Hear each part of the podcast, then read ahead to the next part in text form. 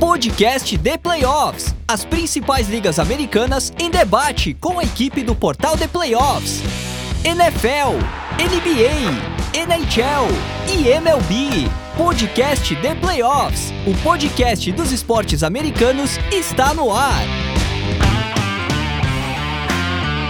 Olá, sejam muito bem-vindos à edição número 166 do podcast The Playoffs, o podcast dos esportes americanos no Brasil, com o retorno do nosso querido Domingo de NFL, depois de breve pausa durante as festividades de fim de ano. Eu sou André Amaral, ao lado da bancada titular e prontíssima para os playoffs, formada por Amanda Geroldo, Fábio Garcia e Fernando Ferreira, para falar sobre os jogos não só do domingo, mas também do sábado da derradeira semana 18 da NFL na temporada 2023 que, no momento que você estiver nos ouvindo, já conhece os 14 times classificados para a pós-temporada na busca do tão sonhado Super Bowl. Mas antes da gente abordar tudo isso e eu pedir os destaques iniciais dos meus amigos, passo aqueles recados importantes que não podem faltar.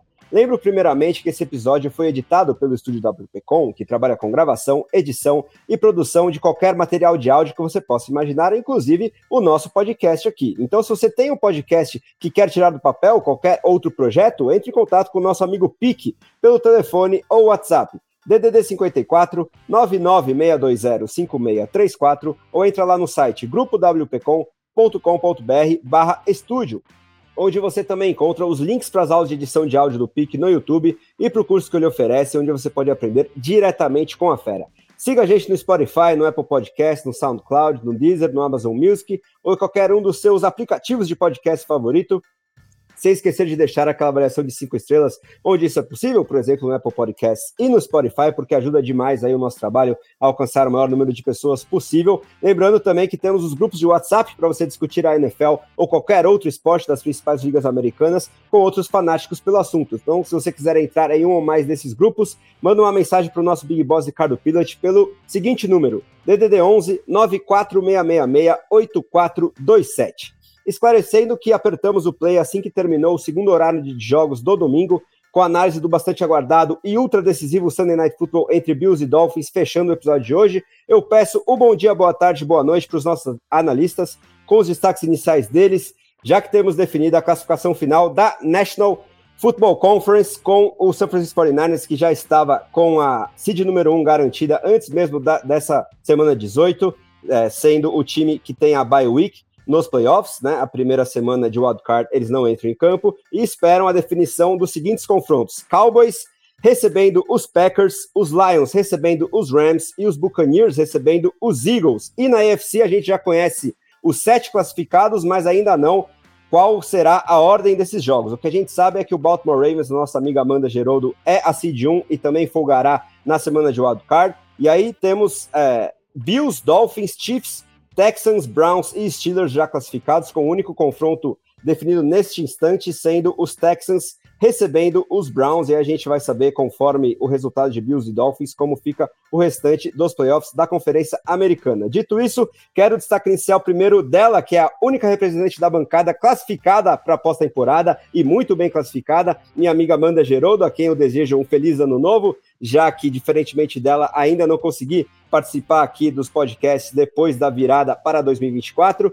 e estou muito feliz de matar essa saudade depois desse encerramento aí de temporada regular e muita coisa para a gente falar hoje, né, Amanda?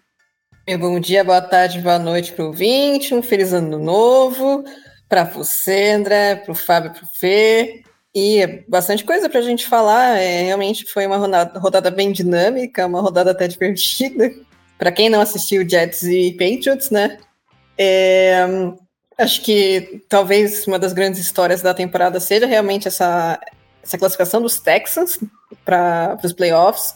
Não apenas se classificaram, mas também levaram a, a, a AFC Sul, que muita gente estava dando gravada com os Jaguars, mas o, o CJ Stroud falou: não, é minha. E, e, também acho que o, o, outra história importante é a classificação do, dos Packers, né? Com a primeira temporada de não é calouro, né? Mas é a primeira temporada efetivamente no undercenter da equipe com o, o Jordan Love.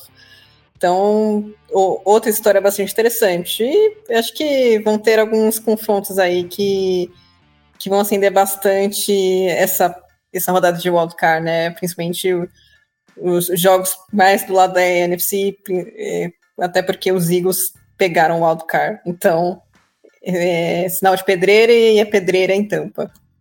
Com certeza, a gente vai falar bastante sobre essa situação atual dos Eagles e todas essas outras narrativas que levaram a essas classificações que eu já falei dos 14 times para os playoffs. E ele que ficou no quase, né, dependia de uma vitória no sábado, que não veio, mas ao contrário levou o CJ Stroud à pós-temporada, como a Amanda já falou, é meu amigo Fernando Ferreira, mas em contrapartida ele terá o hype train mais do que vivo do Detroit Lions, que também é do coração dele a essa altura, para torcer na pós-temporada, né, Fê? Então, Fala pra gente aí o que de mais importante você tem como destaque inicial hoje no nosso programa e seja novamente muito bem-vindo aqui à bancada do Domingo de NFL. Obrigado, André. Boa noite para você, boa noite para Amanda, boa noite para o Fábio. Um feliz ano novo aí a todos da bancada, aos nossos caríssimos ouvintes, né? Pois é, né, André? Os Colts ficaram quase, né? Ficamos um drop ali miserável do, do, do, do Tyler Goodson ali de não irmos para a pós-temporada, né? Foi quase, foi quase. Mas realmente um, no geral, um bom ano, acho que um ano positivo, né? Apesar de, de ter batido na trave da classificação. Uh, Shane Steichen faz um ótimo começo de trabalho ali em Indianápolis. Acho que os Colts têm muito motivo para ficar empolgados realmente com o que tem em mãos ali. Uh, acho que os Colts provavelmente vão ter um dos melhores head coaches da NFL pela, pelas próximas, espero eu, pela próxima década e meia ou um pouquinho mais. Uh, mas obviamente sempre ruim ficar de fora dos playoffs ali numa semana 18, né? Tava bem empolgado que os Colts iam conseguir se classificar. Ainda mais jogando contra os Texans lá no Lucas Oil Stadium, né? Que é torcedor dos Colts sabe que essa é uma, é uma freguesia bastante histórica ali da NFL, mas realmente não deu. É, os, os Colts cometeram algumas falhas bestas ali no jogo, né? Enfim, quando a gente tiver a oportunidade de falar sobre o jogo, uh, vou poder entrar um pouquinho mais de detalhes ali. Mas de qualquer forma, acho que é uma temporada bastante positiva, né? Um time jogou, jogou bem desfalcado ali, é, jogou com, enfim, com muitas lesões, com muitos problemas ao longo do ano. O Shane Steichen conseguiu aprontar alguns milagres, né? Que na minha opinião credenciaram como candidato ao prêmio de Coach of the Year, né? Então, no geral, acho que é uma nota, uma temporada que termina com uma nota positiva, apesar do, dessa queda no final, né? Feliz também pelos Lions, verdade, né, André? Tô apostando ali desde o início do ano que esse, os Lions levam o Super Bowl essa temporada, então vamos ver ali, né? Também ficou vamos acompanhar. Vou ter que mudar meu palpite de Super Bowl, obviamente, com a eliminação do Jacksonville Jaguars.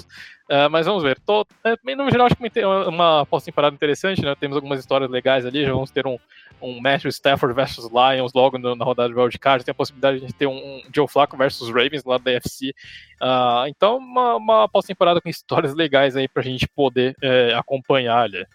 Sem dúvida nenhuma. E quem está contente com o resultado do time dele nessa semana 18, apesar da ausência de classificação para os playoffs, mas muito mais do que contente com os Raiders, é na expectativa a mil para a final do college que acontece na noite da segunda-feira em que este programa foi lançado. É meu amigo Fábio Rocha Garcia, torcedor da Universidade de Michigan, que enfrenta Washington aí na finalíssima do college football. E eu quero que ele fale um pouquinho sobre esse jogaço aí de segunda noite no destaque inicial dele e o que mais ele quiser para mais essa edição aqui do Domingo de NFL, Fabio. Seja muito bem-vindo. Oh, muito bom dia, boa tarde, boa noite para o nosso ouvinte. Um felicíssimo ano novo para você, ouvinte, para meus amigos aqui da bancada. É, já deixo um abraço para eles também. É, eu, eu, realmente ia gostar de fazer um destaque para o Jordan Love e o Green Bay Packers, né? A Mandinha me roubou isso. Então vou, vou, vou fazer questão aqui de falar do Michigan Wolverines e desse Washington Huskies, né? Dois times que chegam invictos na grande final.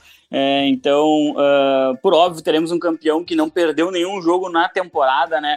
Michigan vem com uh, um, um, retrospecto muito positivo lá na, na Big Ten, conseguiu vencer uh, os seus principais rivais, obviamente, né? Venceu o Ohio State, que é, é, o grande jogo esperado pela universidade ao longo do ano, e isso pavimenta o caminho, né? E aí chega numa semifinal, tem muita adversidade durante, durante o jogo, é, e de uma forma quase que heróica né? O DJ McCarthy encontrou um passe ali para o Roman Wilson, uh, que foi uh, realmente fantástico. A bola desviou no meio do caminho, o Russell Wilson ajustou, deu um pulo, buscou a bola. Aquilo ali uh, levou para o touchdown de empate da partida. E na prorrogação, acho que o grande personagem negativo do jogo para Alabama acabou sendo seu center, que para da felicidade torcedor de Michigan, né? Ele se transferiu para o Ohio State, então vai ser o center que é lá do, do, dos Bucais no próximo ano. E ele acaba fazendo um snap ruim. Uh, Alabama, numa quarta descida, acaba sendo uh, parada na prorrogação. Michigan, uh, pela primeira vez nesse formato, chega na final, comandados por Jim Harbaugh, né, um dos grandes nomes quentes aí para a NFL. Dizem as, a, os rumores de que ele seria o nome número um para Raiders e Chargers. Então, além de você buscar um head coach, pode tirar de um rival da divisão. E, uh, e é, um, é um nome que está sempre quente ali na, na hora de busca por treinador na NFL. E do outro lado, você tem o campeão da Pac-12, né? Derrotou duas vezes os Oregon Ducks, comandados por Bo Nix, que é um dos quarterbacks quentes aí para o próximo draft, de repente uma escolha de primeira rodada. É, e na semifinal, é, teve um caminho mais tranquilo na semifinal, ali enfrentando o Texas Longhorns, né? Time do é, sobrinho do Peyton e do Eli Manning, né? Ele ainda não joga, mas, é, mas, mas, participa lá do grupo quarterback reserva.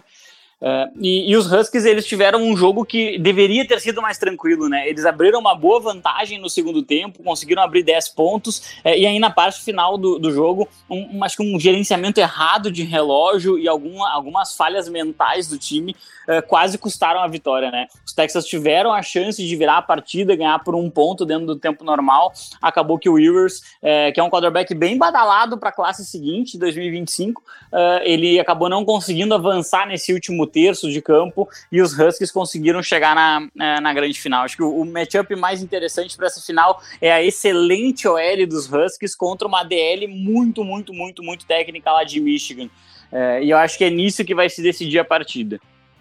Boa, Fábio. Então, para você que não que curte não só a NFL, mas também o college football, futebol americano como um todo, fica aí o recado de não perder esse jogaço nesta segunda-feira à noite. Se não tem Monday Night Football da NFL, tem a finalíssima do college. Então, bora para o que mais interessa, rodada lotada, né? Vamos passar os confrontos, inclusive divisão por divisão, e fique com a gente até o final, porque para encerrar aqui a análise de cada um dos meus companheiros, a gente vai pedir para eles os palpites de quem eles acham que leva e, e para quem eles dariam os prêmios de MVP, Head Coach of the Year, Offensive Player of the Year, né? Jogador ofensivo do ano, jogador defensivo do ano, que é o DPOY. Temos também o calor ofensivo do ano e o defensor é, calor ofensivo do ano, né? Seja ele ofensivo e defensivo, temos esses dois prêmios, além também dos palpites da galera para quem chega e quem leva o Super Bowl.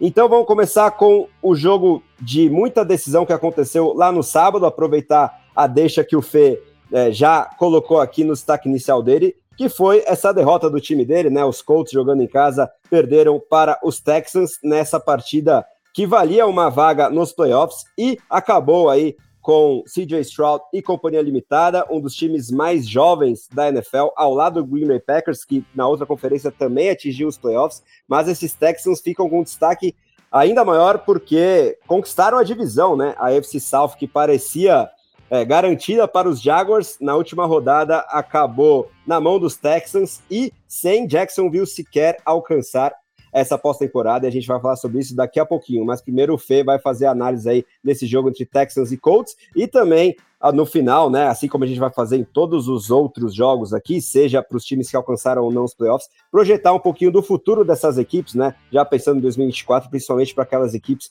que estão eliminadas nesta temporada. Então, Fê, manda para a gente aí esses Texans 23, Colts 19, por favor. André, o profissionalismo vem antes de qualquer cubismo aqui, né? Então vamos lá para análise desse Colts e Texans aqui, né?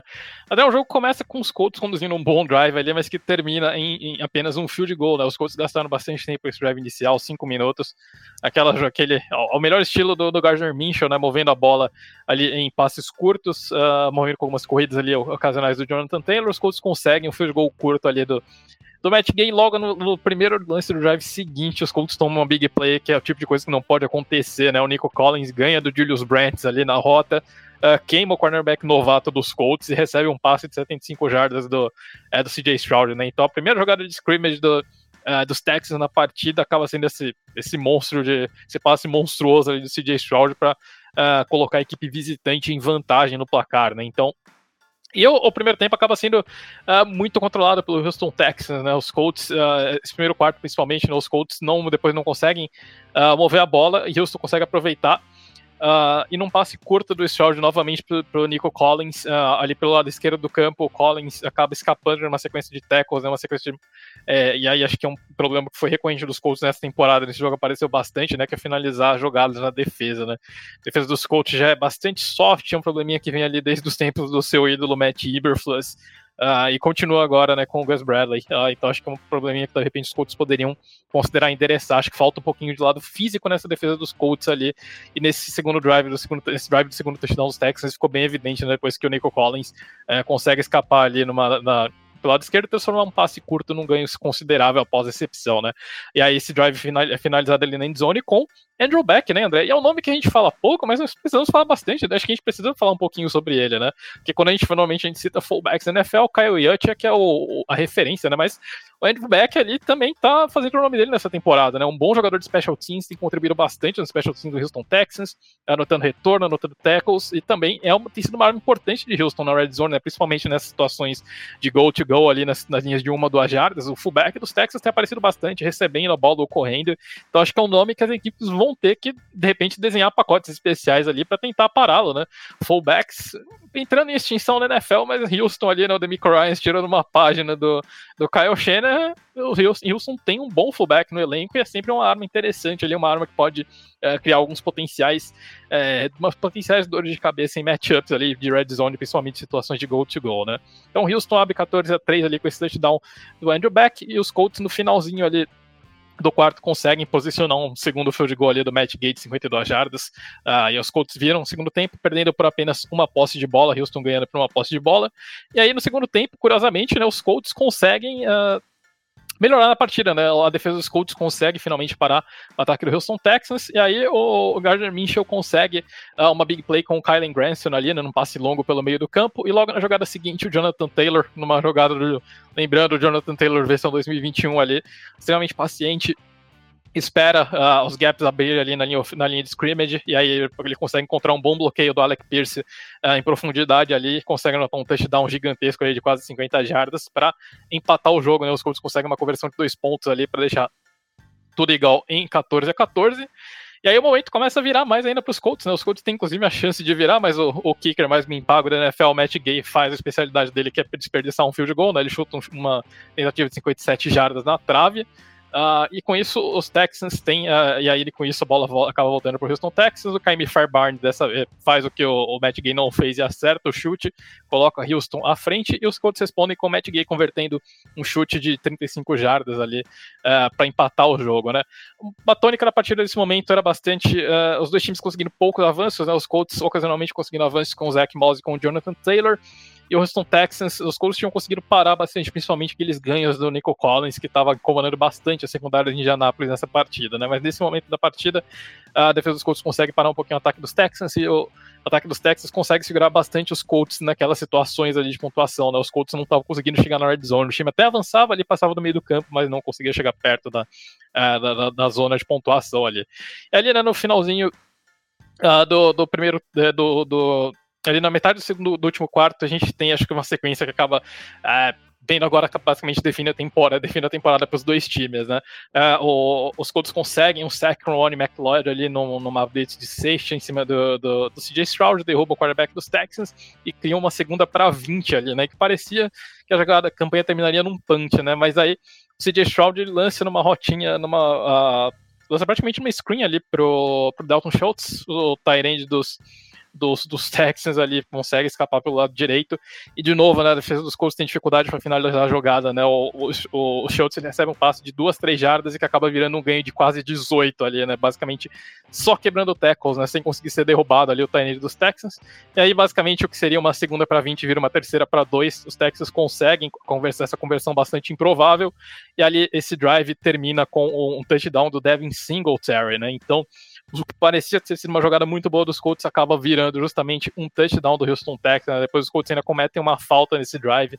Então, um drive absolutamente desastroso do ponto de vista defensivo e que coloca os Texans com uma mão e meia na pós-temporada, né? Só não foram duas porque o Fairbarn errou o extra point e deu uma chance para os Colts virarem o jogo com um touchdown.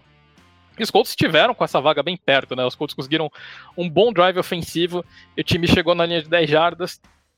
Teve uma quarta para uma ah, foi uma, uma, execução absolutamente perfeita da descida, mas o Minchel colocou a bola nas mãos do Tyler Goodson, que aí cometeu aquele erro grave, né? De, de, de, de, acho que o jogador de futebol americano tem mania de fazer, que é não completar a recepção, né? Ele já, ele já vira para tentar marcar o touchdown. Ele teria marcado o touchdown porque tinha, tinha caminho livre para zone, mas esqueceu de completar a recepção, né? Ele sofre um drop absolutamente miserável ali que acaba com a temporada dos Colts e classifica a equipe do Houston Texans para os playoffs, né? Uma classificação bastante provável de fato. Acho que alguém provavelmente deve ter faturado muito dinheiro apostando esse Houston Texans como campeão de divisão, porque realmente acho que eu nem, nem lembro quanto que os Texans estavam pagando no início da temporada, mas com certeza eram considerados a quarta força dentro da divisão. Então é realmente um, trabalho de um início de trabalho impressionante do Nico Ryan, a CJ Shores também, acho que sendo uma das é, de longe o melhor quarterback da classe né, até agora. Uma, uma temporada de estreia realmente absolutamente é, incrível do, do, do quarterback vindo de Ohio State. Uh, e pro, acho que para os Texans realmente é um time jovem e extremamente promissor, né? Os Texans podem ser, uma das equipes que a gente vai falar bastante ao longo dos próximos anos, né? Houston parece que conseguiu é, se encaixar bem nessa temporada, fez um, um, ótimo draft, teve algumas, algumas contratações boas durante a free agency.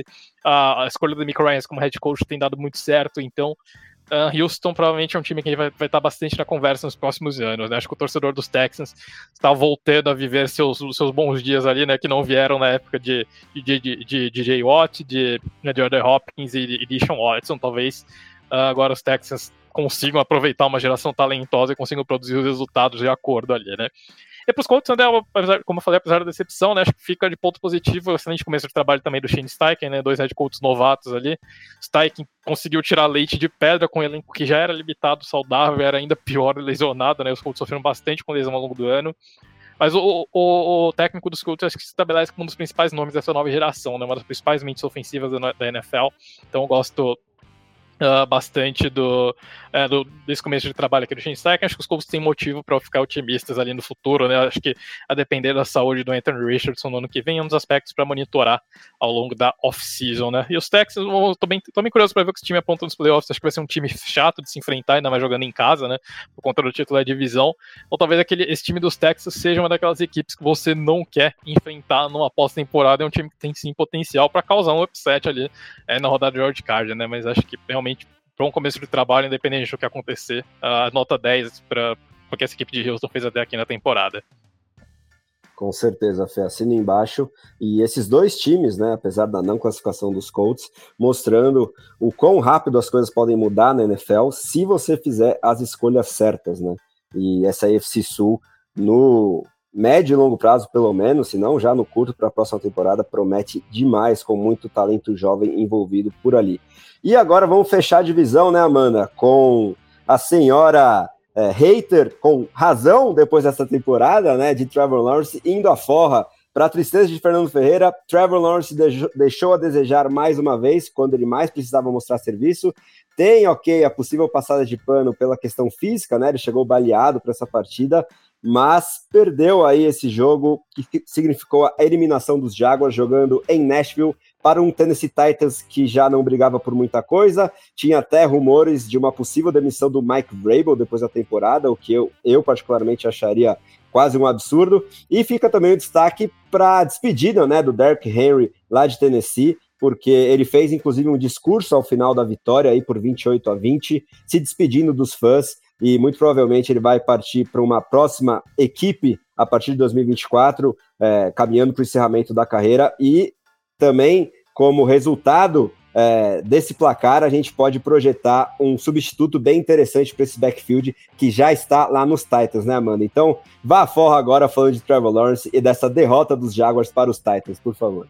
Eu poderia começar falando que tinha gente que estava delirando achando que, o, que esse menino ia ser o MVP da temporada, que ia ser o TB top 5 da temporada. Que ele, de fato, nunca demonstrou isso, na minha opinião.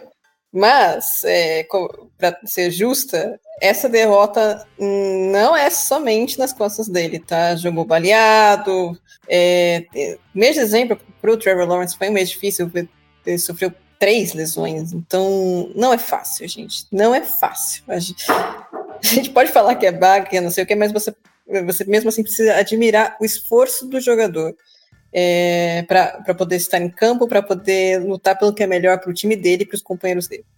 Dito isso, é, eu acho que acaba um pouco a história de Cinderela dos Jaguars, que começou na temporada passada com essa, é, levando a FC Sul, né, com os Titans é, derretendo, e depois ganhando um jogo de wildcard contra os Chargers, que também derreteram.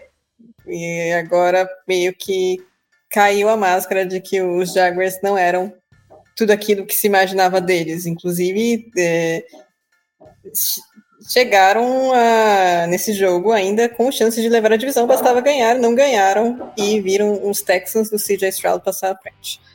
É, eles começaram abrindo o placar com um field goal, né? E depois o, os Titans avançaram pelo campo. Lembrando que quem jogou foi o Ryan Tannehill, não o Will Levis. O Will Levis estava é, machucado. Então também provavelmente foi a, a última dança do, do Ryan Tannehill em Tennessee. E aí, ali foi, essa campanha foi até engraçadinha, porque eles fizeram um, um flicker. Geralmente, quando, quando o time faz o flip flicker no campo de ataque, ele um, geralmente tenta um passe longo, né? Mas no caso, ele foi um flip flicker com um screen tight end, o Tigo Conco. E os Jaguars caíram e tomaram uma big play incrível. Mas tudo bem. É, se fosse só esse o problema dos Jaguars no jogo, tava tudo certo, mas não foi só isso. É que na sequência o Rand Tannehill passa em screen pro, pro running back Tajay Spears, que muito provavelmente será o substituto do, do Derrick Henry nos Titans no ano que vem. E o, o Spears, ele, ele, querendo, obviamente, causar uma boa impressão, ele vai lá, quebra três tackles e anota o touchdown. Então, a defesa dos Jaguars tinha que ter derrubado esse cara. Tiveram três chances para fazer isso e não derrubaram. E Trevor Lawrence é, não, não faz teco, né? Não joga na defesa. Então, essa culpa ele não tem.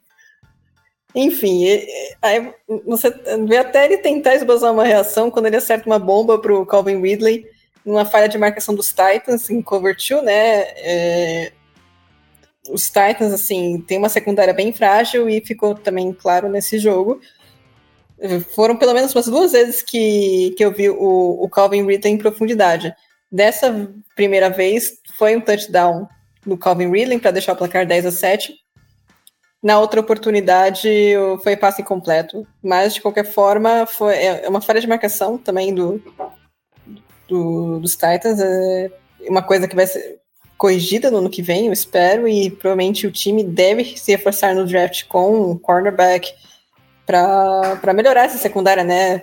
E tem que escolher um quarterback saudável, porque da última vez que fez isso, selecionou o Caleb Farley e é, não tem jogado e também tem uma saúde bem baleada, né?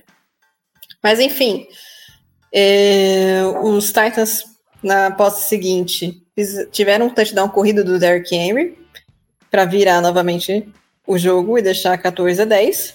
E aí foi a primeira interceptação do, do Sunshine, né? Que novamente eu, eu, eu posso achar ele um grande bagre, mas a culpa não foi dele. É, ele lança a bola, o, o Evan Ingram simplesmente não faz a recepção e joga a bola na mão do, do adversário. Então, a bola pipocou, sobrou pro, pro Terrell Edmonds. E aí, o, os Titans, eles contabilizam um turnover com um touchdown terrestre, de novo, do Tyler Spears, deixa 21 a 10. E aí, no final, o Trevor Lawrence ele foi interceptado, essa interceptação foi um pouquinho mais feia. Só que os Titans, eles sofreram um fumble no punch, e os Jags conseguiram uma boa posição de campo para chutar o field e diminuir. 21 a 13. Aí vamos para o segundo tempo. Tivemos o, um touchdown do DeAndre Hopkins para deixar o placar 28 a 13. E aí Jacksonville sofre turnover on downs, né? Precisando ganhar o jogo, você vai para a quarta descida. Então, não teve como, mas turnover on downs. E depois recuperaram a posse. E aí o, os, os Jaguars eles conseguiram, né? Anotar o touchdown com o Ivan Ingram para deixar 28 a 20. Ainda deu um. Tiveram um raio de esperança, né? Porque o Ryan Tannehill, mostrando mais uma vez que ele não tem mais condição de ser titular na NFL, ele lançou uma interceptação. Só que, novamente, é, eu tenho falado isso desde o começo da temporada, a, o ataque do, dos Jaguars na Red Zone é ruim. E aí o, o Jacksonville vai lá e sofre mais um turnover on downs. E depois o, o Calvin Ridley dropa um passe longo. E aí, de novo, tem um turnover on downs. E no, no final, o Trevor Lawrence estava meio desesperado. Parecia que ele estava querendo pegar a bola e lançar rápido. É, enfim, realmente é, o time tem condição de brigar sim pelo FC Sul. Eu acho que não tem uma disparidade na divisão ainda, mas precisa se forçar para isso nessa, nessa pré-temporada, né? E dos Titans, é, eu não sei se o Will Levis vai ser a solução, mas o, o time precisa reforçar essa secundária, não adianta. É, é muito frágil, comete erros. Precisa ir atrás de um cornerback, um cornerback saudável. E do lado dos Jaguars, é, precisa também, acho que ir atrás de mais um wide receiver, ir atrás também mais de mais proteção e, e avaliar como é que o Trevor Lawrence vai evoluir. Porque não, não me passa confiança. Esse quarterback não é o pior quarterback da classe dele, eu acho que isso, isso é muito claro, porque teve, teve Mac Jones, teve Zach Wilson, ele realmente é o melhor de todos no momento, mas eu sinto que em momentos de pressão ele, ele sente.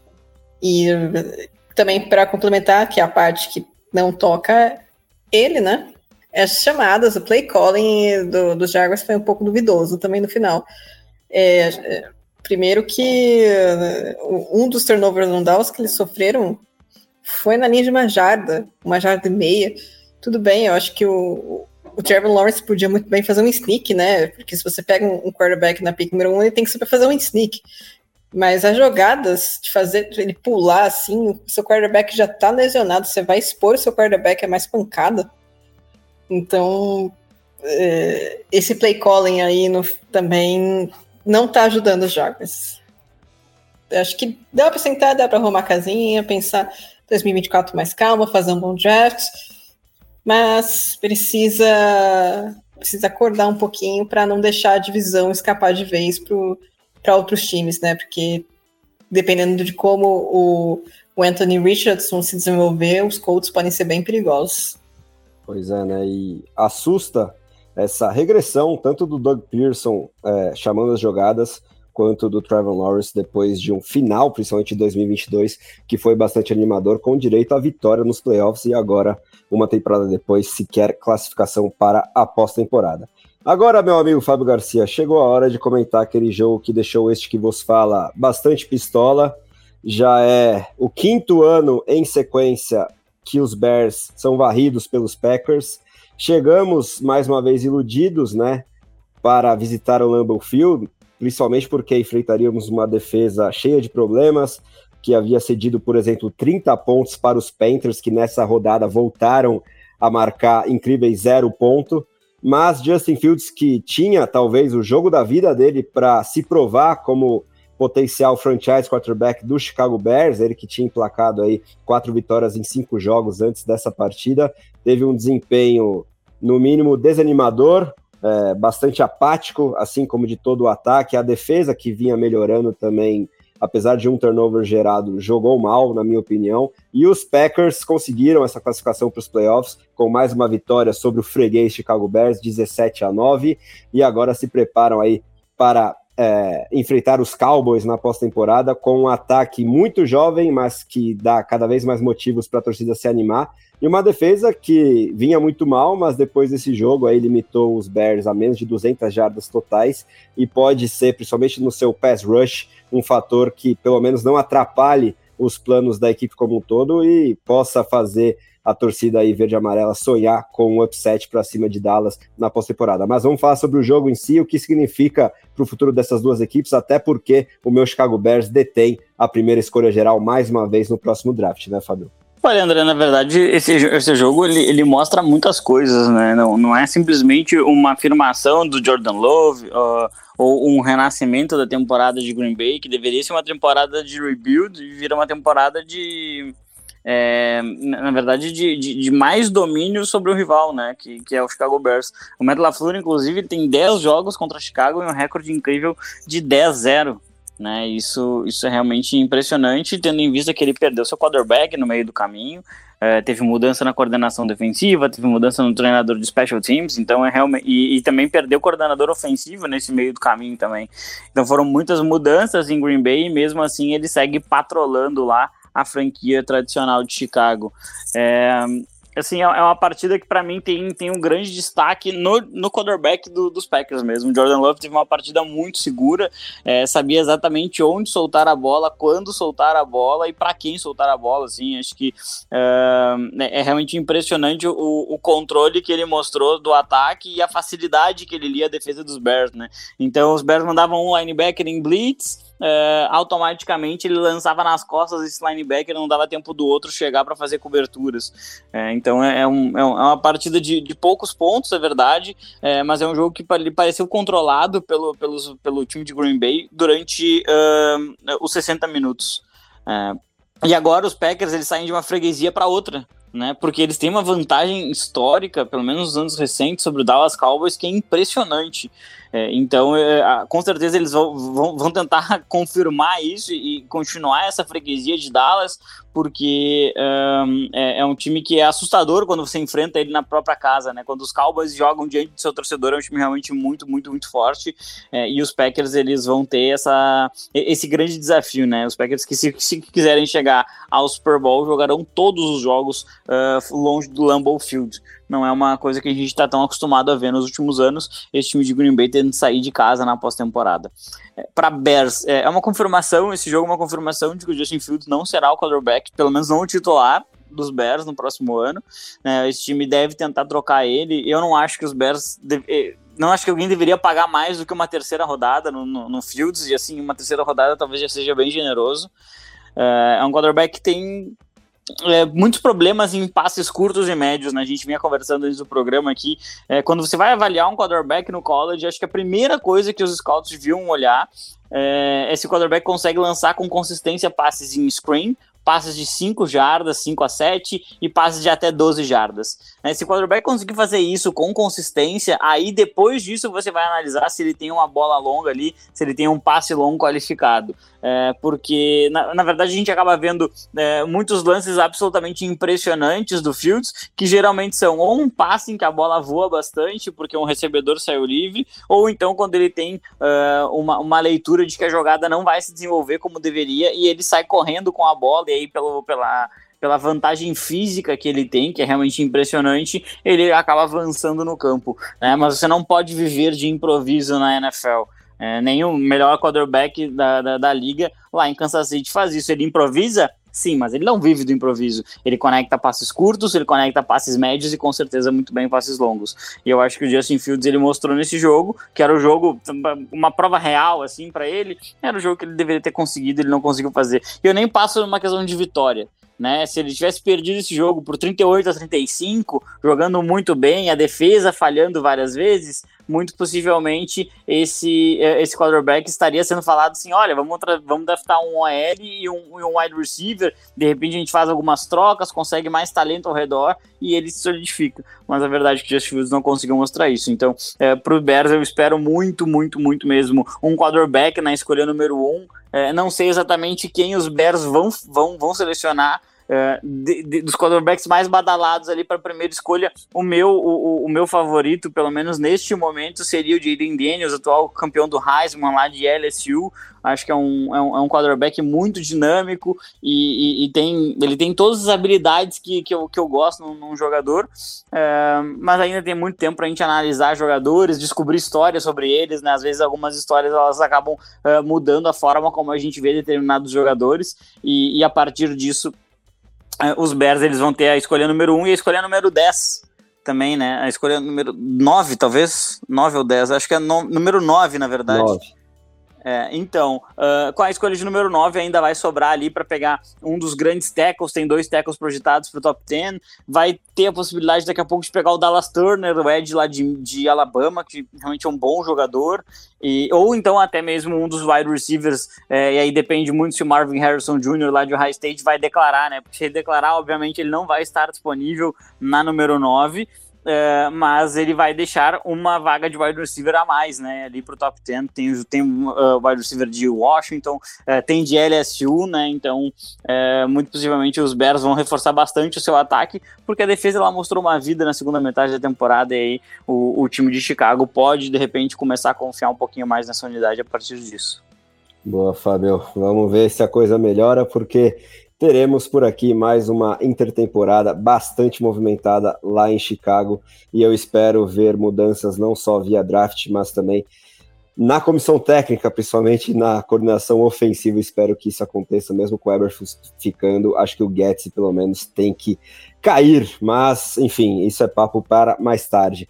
Agora, Fê, vamos fechar a NFC Norte com essa vitória do Detroit Lions no placar, né, para cima do Minnesota Vikings, jogando em casa 30 a 20, mas muito mais uma derrota projetando os playoffs, já que Dan Campbell, é, longe das convenções naturais, talvez, da maioria dos treinadores, não poupou ninguém para essa partida, ainda em busca da seed 2, né, na conferência, mas para isso pre precisaria de uma mais do que improvável derrota dos Cowboys para os Commanders, que não aconteceu, e aí ele perdeu o seu rookie sensação, Tyrene é, Pro Bowler, né? Saíram, inclusive, é, os jogadores aí do Pro Bowl nessa última semana. O Sam Laporta foi um dos principais Tyrants da temporada, muito justa a indicação dele para o jogo das estrelas aí da NFL, mas teve uma lesão aí no joelho e deve perder pelo menos o jogo da primeira rodada aí é, dos playoffs, que será contra um velho conhecido de Detroit, o Matthew Stafford e o Los Angeles Rams. Acho que será um dos principais jogos da pós-temporada, inclusive,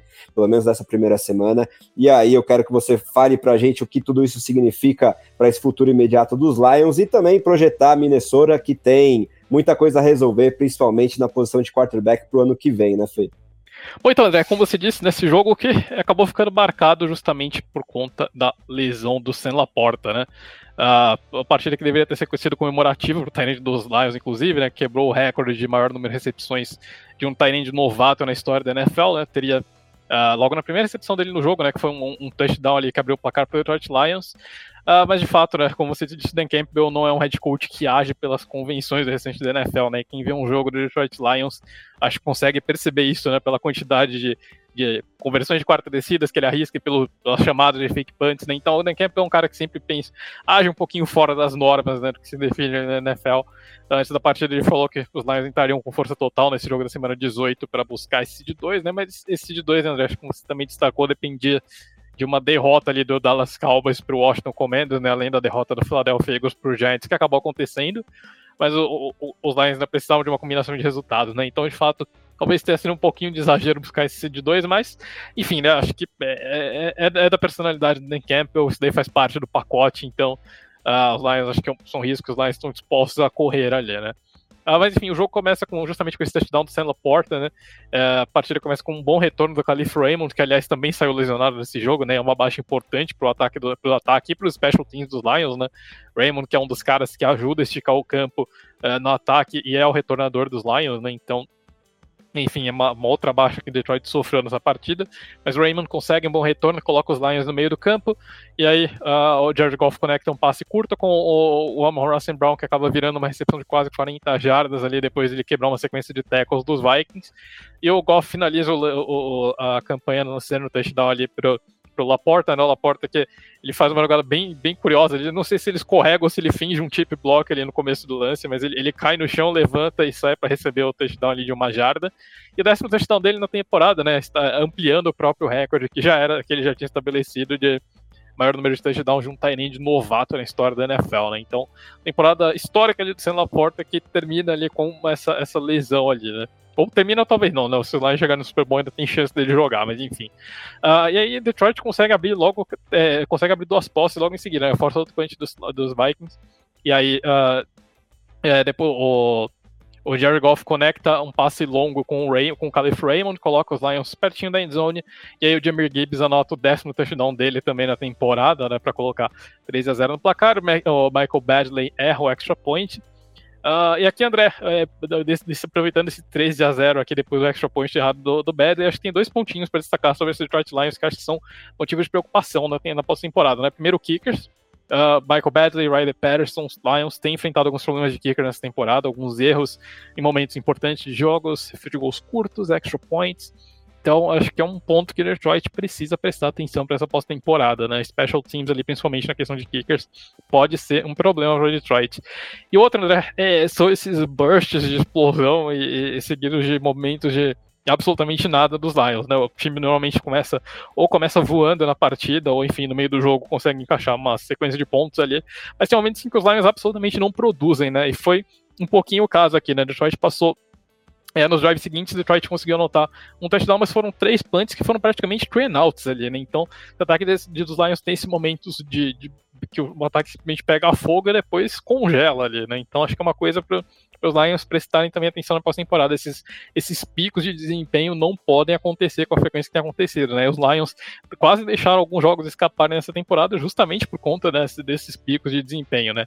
E outros jogos também foram perdidos por conta deles, né? Acho que o, o jogo que os Lions perderam para os Packers, o jogo que os Lions perderam para os Bears, foram jogos em que os Lions começaram uh, começaram devagar, quase parando, depois ameaçaram, ameaçaram voltar, mas não, não tinha mais tempo hábil para isso, né? Então, acho que uma outra coisa que nós precisamos corrigir realmente são essas oscilações de desempenho ao longo do jogo, né? Uh, os Vikings conseguem responder com dois field goals ali, né, no finalzinho, no finalzinho do, é, do primeiro tempo. Uh, o primeiro deles, aliás, né, com o Nick Mullins convertendo uma segunda para 30 ali com um passe para o Johnny Munt, né, o Tyrande dos Vikings, e em seguida convertendo ali uma, uma quarta descida ali com um scramble absolutamente sensacional ali, que ele quase foi sofreu um sec, conseguiu a conversão. Os Vikings conseguem anotar dois field goals e no começo do segundo, do segundo tempo ali, é, a equipe de Minnesota tem a chance de empatar, chega no campo ofensivo, mas aí arrisca uma outra conversão de quarta descida que acaba não dando certo. E os Lions resolvem acordar, né, depois de tomarem esse pequeno susto e quase cederem a virada. Aí Detroit consegue a, corda para a partida. É, o Jared Goff consegue uma conversão crucial de quarta descida ali, encontrando o Donovan People Jones em um passe longo. E os Lions finalizam esse drive com o, o David Montgomery anotando o touchdown para abrir duas posses, né? E no segundo tempo foi bem a tônica. Foi bem essa tônica, né? Os, os Lions abrindo duas posses e os Vikings indo buscar a diferença, né? É, depois de uma troca de punts ali, o Nick Mullins conecta um passe longo com o Justin Jefferson. Uh, em ela um touchdown de quase 40 jardas para de novo deixar a diferença em uma posse. E os Lions respondem com um touchdown incrível do, do Amor Brown ali, né? Que o George Goff lança um passe ali pro, pro de mais, mais, ou menos umas 30, 40 jardas para o Sam Brown ali na linha de 35 jardas do campo de ataque. O Sam Brown recebe a bola, gira, dá uma sequência de cortes absolutamente sensacional ali e consegue completar as 35 jardas que faltavam ali para anotar é, o touchdown mais longo da carreira dele, né? De novo, né, o que o Sam Brown fez com essa secundária dos Vikings foi absurdo, né? É, eu nunca achei que tinha essa capacidade do Emerald Sam Brown de cavar espaço na secundária da defesa adversárias, é realmente coisa de outro mundo, tá? É, de novo, eu acho que o Emerald Sam Brown não recebe 10% do crédito que ele deveria, tá? Mas é um wide receiver top 5 da NFL e é um dos corredores de rota mais refinados que nós temos na liga atualmente, né? De novo, eu acho que Detroit tem um tem tudo para ter um dos melhores wide receivers aí da, é, dessa geração, né? foi realmente absurdo o que ele fez nessa partida de hoje. Foi um dos melhores jogos da carreira dele, que já tem uma sequência bem interessante de jogos ali pra gente ver, né? Então, mas realmente, acho que o Sam Brown é uma das grandes estrelas da NFL na atualidade, né? E aí, depois desse, desse touchdown incrível do Sam Brown, os Vikings respondem novamente, né? Com o Jordan Addison ficando livre ali na, Uh, na endzone, o, Nico, o, o, Nick Mullins encarando, encarando a pressão ali, sabendo que ia tomar um hit, mas soltando o braço e conectando ali com o, o wide receiver novato dos Vikings para de novo deixar a diferença em uma posse de bola. E aí os Lions conseguem um drive bastante controlado, um drive, um, um drive ali realmente para gastar o cronômetro, um drive de 5 minutos que termina em um field goal do Michael Badley. E aí são duas posses de bola, faltando poucos minutos para acabar o jogo. Uh, o Nick Mullins, no desespero, acaba lançando duas interceptações para finalizar a partida e dar a vitória para os Lions. Né? Os Lions que já tinham entrado campeões da NFC North nessa partida. Os Vikings ainda jogavam por uma vaga nos playoffs, né? mas para isso precisavam vencer a partida e ainda contar com uma combinação de resultados que também acabou não acontecendo. Então, de qualquer forma, mesmo com uma vitória, Minnesota teria ficado fora dos playoffs. Mas enfim, a derrota nesse primeiro horário já tinha, já fez com que os Vikings entrassem eliminados no segundo horário de jogos, né? Então, Os Lions conseguiram, basicamente garantiram ali o Seed 3, que também já estava garantido, né? Não conseguiram o Seed 2. É, no fim das contas, acabaram eliminando o rival de divisão, mas realmente um preço um pouquinho caro demais para se pagar para perder o Sam Laporta, para pelo menos para esse fim de semana de Super Wild Card, né? Então, essa presença de Red Zone do Laporta, principalmente, né, um dos líderes da NFL em touchdowns, provavelmente vai pesar bastante para Detroit, né? E eu acho que a saída do Calif Raymond pode não parecer, mas é uma saída que pesa bastante também, né? Porque um dos pontos principais desse ataque de Detroit é justamente conseguir tirar o topo das defesas com o Calif Raymond, Josh Reynolds e o, o Jameson Williams, né? E perder um desses três também é um baque importante, né? Detroit tem muitos jogadores que cumprem funções que a gente não fala tanto assim, né? Mas o Raymond, com certeza, é um desses nomes, né? Então, são baixas que machucam bastante o Detroit. O Sam Brown chegou a sair temporariamente desse jogo também com uma lesão na costela, mas depois voltou e anotou o touchdown. Mas enfim, né? Então, uh, eu acho que essas duas lesões são duas coisas pra gente monitorar, né? O quanto que elas podem afetar uh, o, o, Detroit Lions, né? Na, na, partida. Eu acredito que esse ataque é potente demais ali mesmo com essas, com essas duas baixas. Mas, sem sombra de dúvida, são, são nomes ali que uh, afetam bastante o, o, esquema de jogo do Dan Campbell, né? Então, vamos ver qual que vai ser a solução que o Detroit vai encontrar para talvez não substituir, mas pelo menos tentar compensar um pouco a presença do Sam Laporta na, é, na red zone ali. Acho que esse é o grande ponto que a gente vai ter que prestar atenção nesse jogo contra o Los Angeles Rams. Sem dúvida, vamos ver se eles conseguem minimizar essa perda aí e também se assina embaixo completamente sobre é, o quanto deveríamos falar mais sobre Amon Hassan Brown, o deus do sol, como um wide receiver top 5 na NFL e que só tem é, perspectiva de melhora daqui para frente, sou muito fã dele também. Agora, Amanda, vamos pular para NFC Leste e falar sobre exatamente essa equipe que garantiu essa seed 2 que os Lions estavam atrás,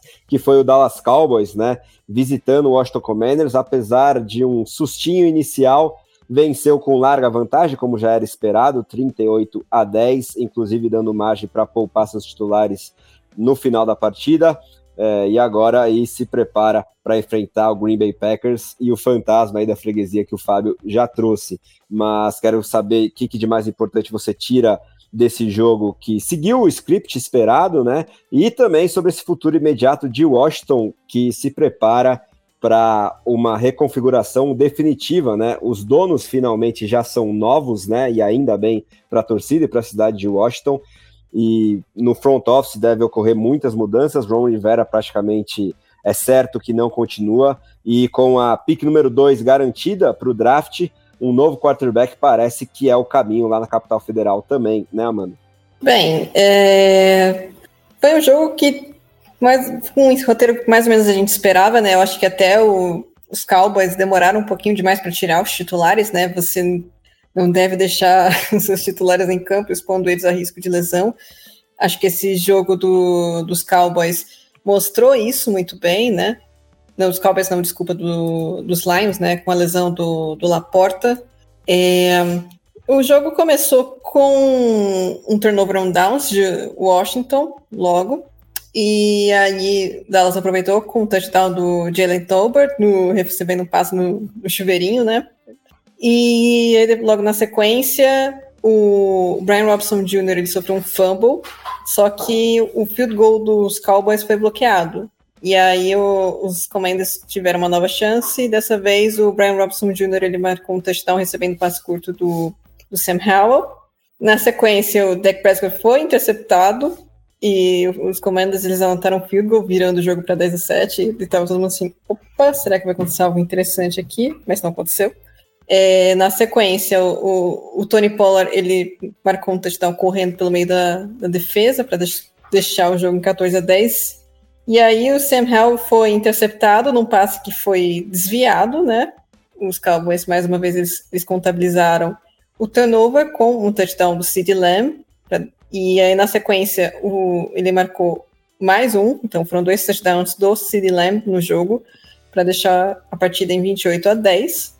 E aí foi a vez do, dos Commanders terem um chute bloqueado, né? Dessa vez não foi um, um field goal, mas sim foi um punch. E o, o Brandon Cooks ele recebeu um touchdown para marcar 35 a 10, então mais um turnover contabilizado aqui dos Cowboys. Sam Howell foi interceptado novamente, o, o kicker dos Cowboys errou um field goal, mas é isso, não, é, não teve muita surpresa, né? Acho que também o que vai acontecer depois é, nos Commanders não é surpresa. É, Ron Rivera muito provavelmente será demitido é, e o, esse time dos Commanders vai passar por uma reformulação, sim. Eu uh, não acho que o Sam Howell tenha sido o principal problema desse, desse time, porque começou jogando bem, né? Mas é, ele é uma escolha de quinta rodada. Então, não tem um compromisso muito forte com ele, não é uma escolha de primeira rodada que recebe chance após chance após chance, ele é uma escolha de quinta rodada. E é uma escolha de quinta rodada da, da gestão antiga, né? Tem essa. Então, eles podem deixar o Sam Howard de reserva e, e selecionar um calouro. É, eles já sabem o que esperam do Sam Howard. Na defesa, eles vão precisar também, se possível, né? Fazer um, um bom draft faz parte disso, né? É, mas precisam ser reforçar a defesa porque eles perderam peças muito importantes que acabaram é, afetando o desempenho do time, né? Eu acho que quando os Commanders eles trocam o Chase Young e quando eles trocam o Monte Sweat, aí eles já perdem é, duas armas preciosas na defesa. E não acho que isso teria feito muita diferença é, nessa temporada, não acho que teriam condições de brigar por uma vaga nos playoffs, mas acho que eles poderiam ter sido um pouquinho mais competitivos com, com esses jogadores ainda no elenco. E, assim, do lado dos Cowboys, é, eu acho que o, o torcedor dos Cowboys é uma vitória, que é uma vitória nos playoffs, que é provar que é um time que, que é sim competitivo, que pode sim causar um apavoro na NFC, por que não? O Dak Prescott teve a melhor temporada, da carreira dele, é, acho que isso é notável, a gente até fazia brincadeira assim sobre o desempenho dele, mas ele jogou bem nessa temporada. Resta saber se ele vai conseguir manter esse desempenho, né? E tem que tomar cuidado, porque esse time do, dos Packers é um time é um time perigoso, sim. A defesa não inspira muita confiança, mas o Jordan Love está jogando bem, então você não pode é, menosprezar, até porque tem essa questão de, de favoritismo, né? Mas, enfim, seguindo para para a próxima temporada, eu, eu, espero que os Cowboys eles continuem competitivos aí. Não sei como vai ficar a questão de renovação do Dak Prescott. Provavelmente vão renovar, né? Mas é, os valores, anos, os termos, tudo isso precisa ser avaliado com cuidado. E também eu gostaria de ver esse time dos Cowboys reforçando o miolo da defesa, porque é uma parte vulnerável, né? Eles tentaram fazer isso nesse draft de 2023, é, selecionando o Mace Smith, mas não teve muito impacto, ou pelo menos não teve o impacto esperado. Vamos ver se, se esse jogador evolui na, na sua segunda temporada. Ou, ou vamos ver o que, que eles vão selecionar aí para na primeira rodada do draft. Defensive tackle, não acho que talvez seja esse o caminho na primeira rodada. Talvez um offensive tackle, porque o, o right tackle do, dos Cowboys é, é, um pouco tenebroso. talvez um, um wide receiver. Sim, os Cowboys também, às vezes, eles selecionam o, o melhor valor que cair para eles. Eles fizeram isso com, com o CeeDee Lamb, mesmo tendo já bons recebedores no elenco, e eu creio que eles não se arrependam disso.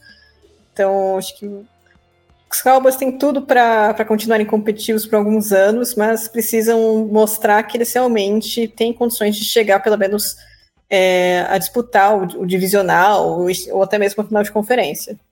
Boa, Amanda. E essa lembrança aí do Sid Lamb, fica o registro de que, principalmente nessa reta final, ele engatou jogos impressionantes, se coloca talvez na briga para jogador ofensivo do ano. E falando em fantasy futebol um pouquinho, né, que terminou na semana 17, nessa semana 18 já é a ressaca do pessoal que gosta do jogo dentro do jogo, mas puxando os números totais dele, ele fez uma temporada top 3 na história de pontos de fantasy PPR, é, só perdendo para Jerry Rice e Cooper Cup, né? Ele emplacou um número incrível de recepções e jardas, principalmente nessa segunda metade final aí, e vai ser um fator mais do que decisivo para os Cowboys na pós-temporada. Agora, Fábio Rocha Garcia, meu amigo, precisamos falar sobre o Philadelphia Eagles, né? Emplacou a segunda derrota seguida para um time bottom six, né? Nessa temporada da NFL, que vai selecionar no top 6 do próximo draft, dessa vez perdendo para o rival divisão New York Giants, jogando no MetLife Stadium 27 a 10, com direito a sacar os titulares ainda no primeiro tempo, vendo que a chance de conquistar a divisão e uma possível seed 2 na conferência já tinha ido para o saco logo depois dos dois primeiros quartos. E eu não sei, para mim particularmente, algo de muito errado está acontecendo nesse vestiário. Eu não sei se a harmonia entre comissão técnica e jogadores é da melhor. das melhores lá na Filadélfia e me preocupa muito o desempenho atual desse time, inclusive sendo favoritos no papel contra os Buccaneers, mas jogando fora de casa para esses playoffs, não me surpreenderia uma derrota aí para Baker Mayfield e companhia, mas pelo menos no divisional eu me preocuparia bastante aí se fosse torcedor dos Eagles. Eles têm que melhorar bastante aí o desempenho recente. E aí eu quero saber de você o que também esperar desse New York Giants escolhendo mais uma vez bem alto no draft com esse contrato do Daniel Jones e uma defesa que veio melhorando muito ao longo da temporada, jogou bem ao longo de todo o ano, eu acho, mas principalmente essa reta final foi bem animadora e isso pode ser um ponto de esperança aí para a torcida dos Giants. Manda bala, Fabio.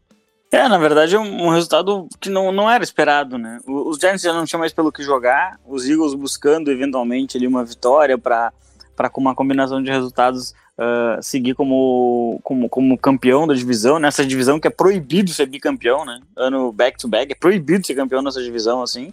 E, e, então, assim, o que, que a gente tem? A gente tem um, um Philadelphia, uh, um Philadelphia que ele derreteu na, na, na, parte que não podia derreter na temporada, né? Se você for ver, uh, todos os times do ano, todos os times, sejam eles bons ou ruins, eles têm uma, uma época de instabilidade. O San Francisco 49ers, ele teve três derrotas seguidas. É, da, da, da o, o time do, do, dos Ravens perdeu dois jogos para os Steelers. Né? Ok, tudo bem. Ok, o segundo jogo já foi com as reservas e tudo mais, mas o primeiro jogo foi com os titulares e perdeu também. Né? O, Mike Tomlin, inclusive, se não me engano, tem um recorde de 7-1 nos últimos oito jogos contra, contra os Ravens. É, é, é um negócio incrível. Mike Tomlin, inclusive, que né, mais um ano top do top, né? Sempre lá em cima esse cara. É, então, assim, todos os times têm um momento de instabilidade. A gente questionou o Josh Allen, a gente questionou os Rams, os Packers. Os Packers tiveram os primeiros 10 jogos da temporada, os Packers foram horríveis. Né? O time tinha um recorde, eh, acho que 3-7, 4-6, uma coisa assim, absurda. E tá nas próximas temporadas. É, só que os Eagles eles deixaram esse momento de instabilidade atingir eles no final da temporada. E ali tem muitos problemas de ego de vestiário, né? Recentemente saiu um report de que o AJ Brown, numa reunião que só tinham jogadores, ele pediu que os jogadores confiassem na comissão técnica. É, se você precisa pedir para que os seus companheiros confiem na comissão técnica, é porque eles não confiam.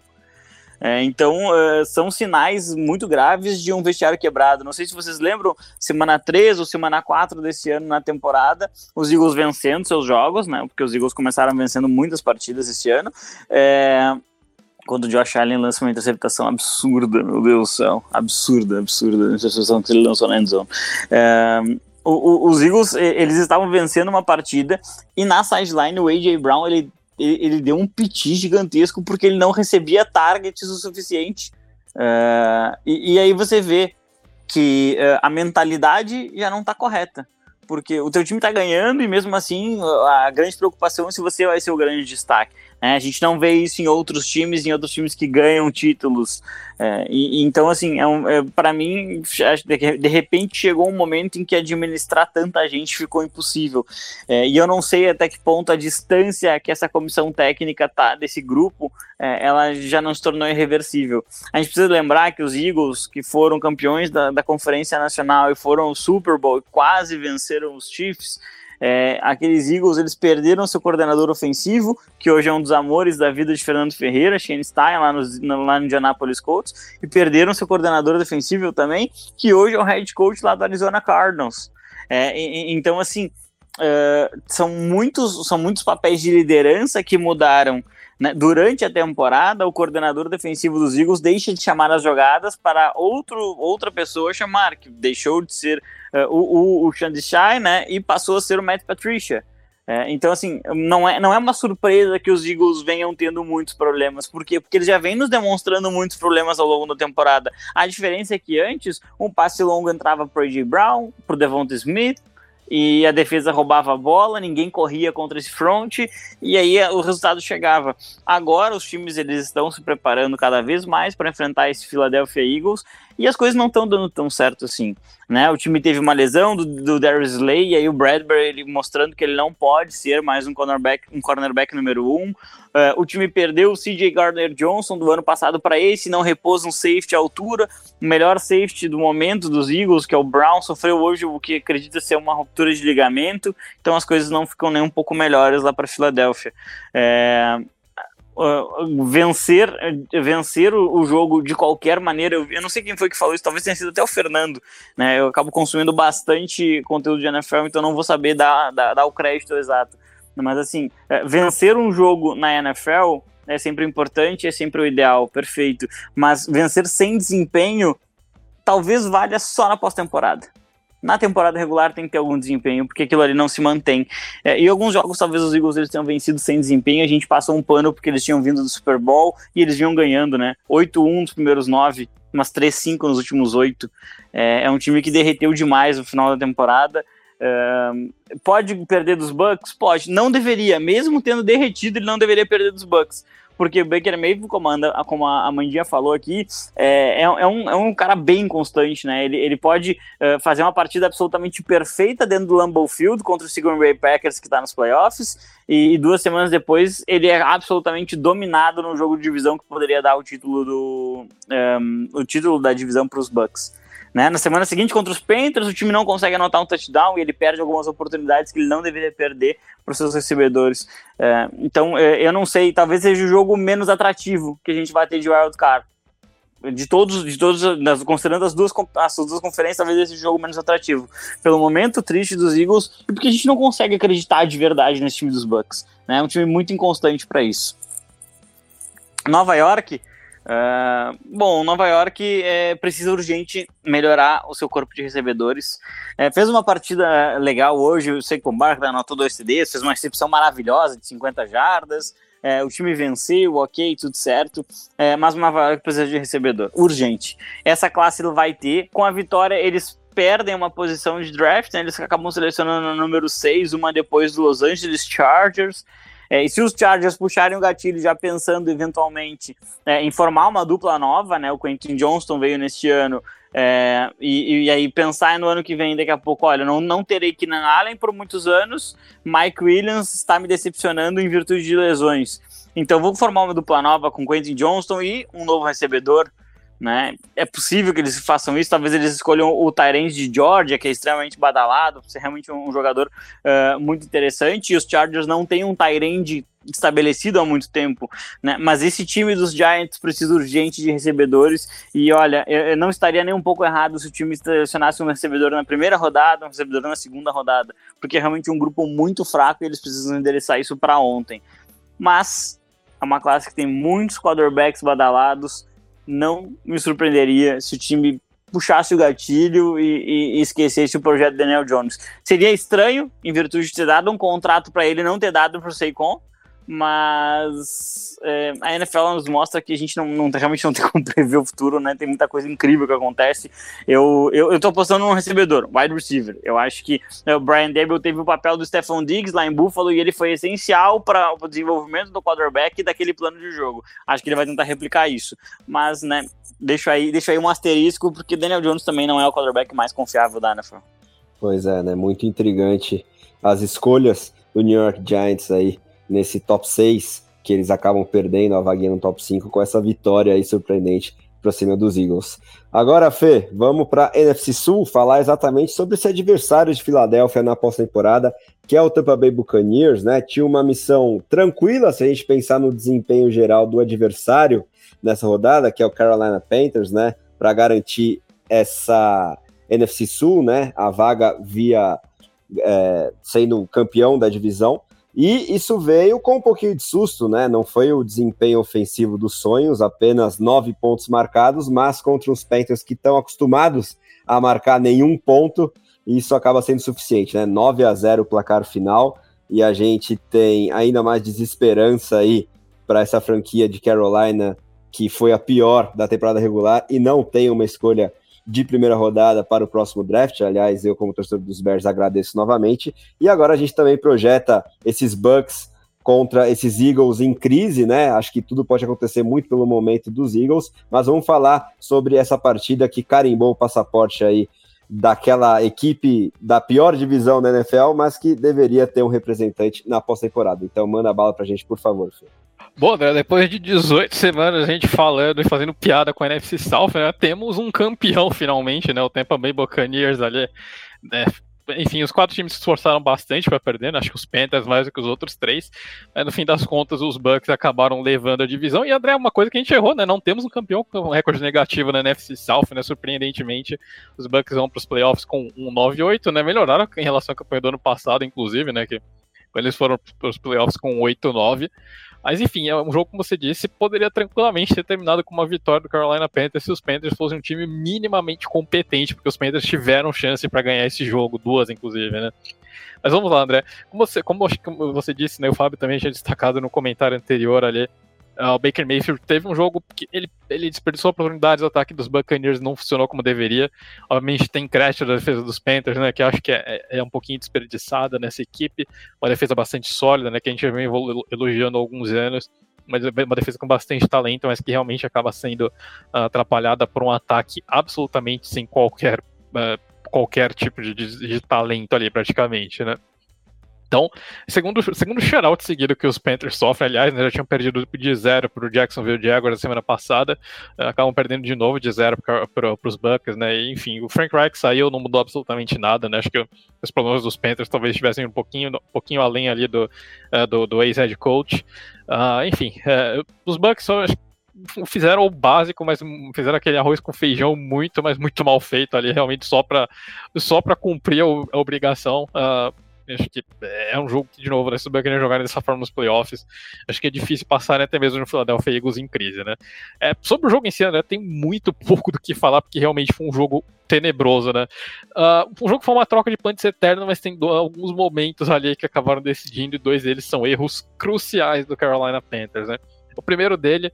E aqui, André, a gente acho que, enfim, é, eu nunca, nunca comprei muito hype do Bryce Young desde o tempo do college, sempre achei que ele era um cara muito mais fruto do sistema de Alabama, um cara que tinha uh, alvos do nível do Jameson Williams e do John Matt, acabava se beneficiando muito disso, mas eu nunca vi aquele gênio todo que pintavam do Bryce Young, do, do quarterback, que era o supercomputador humano, que processava jogadas com uma velocidade incrível, que era um talento fora de série apesar do tamanho, enfim, sempre achei o Bryce Young um quarterback limitado, um quarterback de game manager com na melhor das hipóteses ali, né? Acho que, e, mas enfim, não, não imaginava que ele tivesse uma estreia tão ruim na NFL.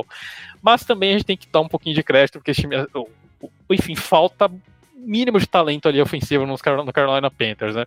A equipe tem um jogo terrestre minimamente ok, de resto é um, é um deserto completo ali de talento, né? O, com o DJ Moore indo pro ah, para os Bears, justamente na troca que, que rendeu essa escolha. O ataque dos, dos Panthers é praticamente um deserto, né? Tem o, o que sobrou do Aaron Thielen ali para ajudar o Bryce Young, é isso, né? Mas, enfim, linha ofensiva que os Panthers investiram muito nos últimos anos, são um setor que o Carolina investiu bastante para renovar, e é uma das piores da NFL, tá? É, não é enfim, não dá para dizer que o Bryce Young toma sexo por bobagem muitas vezes.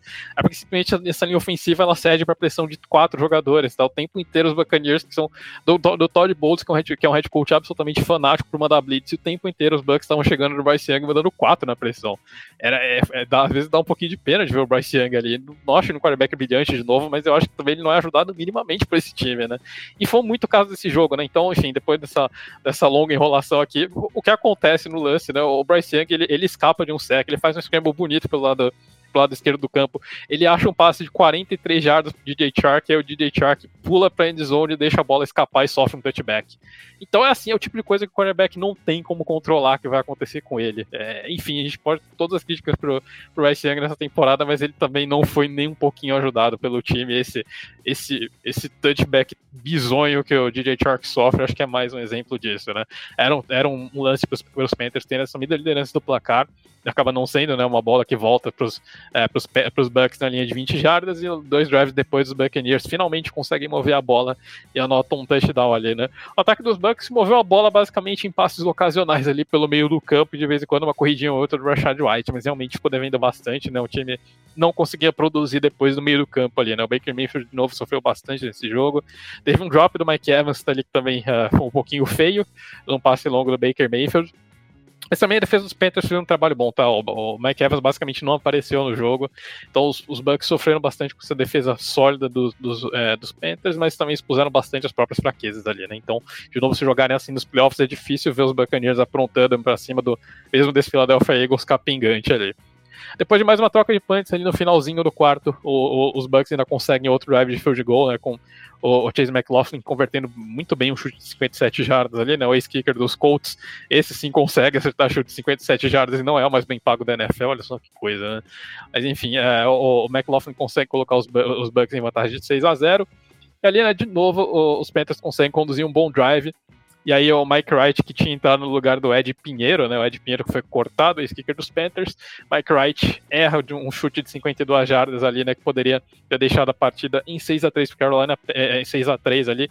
E né, de novo, André, se a gente vê um field goal errado e um touchdown perdido, os Panthers poderiam ter ganho esse jogo, mas foram, enfim, dois erros cruciais em momentos importantes da, é, da partida que acabaram custando mais uma vitória para Carolina, né?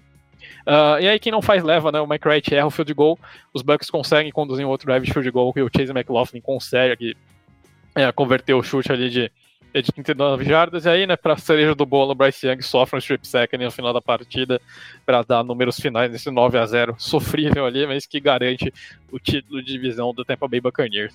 É, enfim, a gente é, acho que a gente praticamente nós todos colocamos os Bucks como provável candidato ao último lugar dentro dessa divisão da, da NFC South do nosso programa de prévia, então acho que cabe um meia-culpa aqui.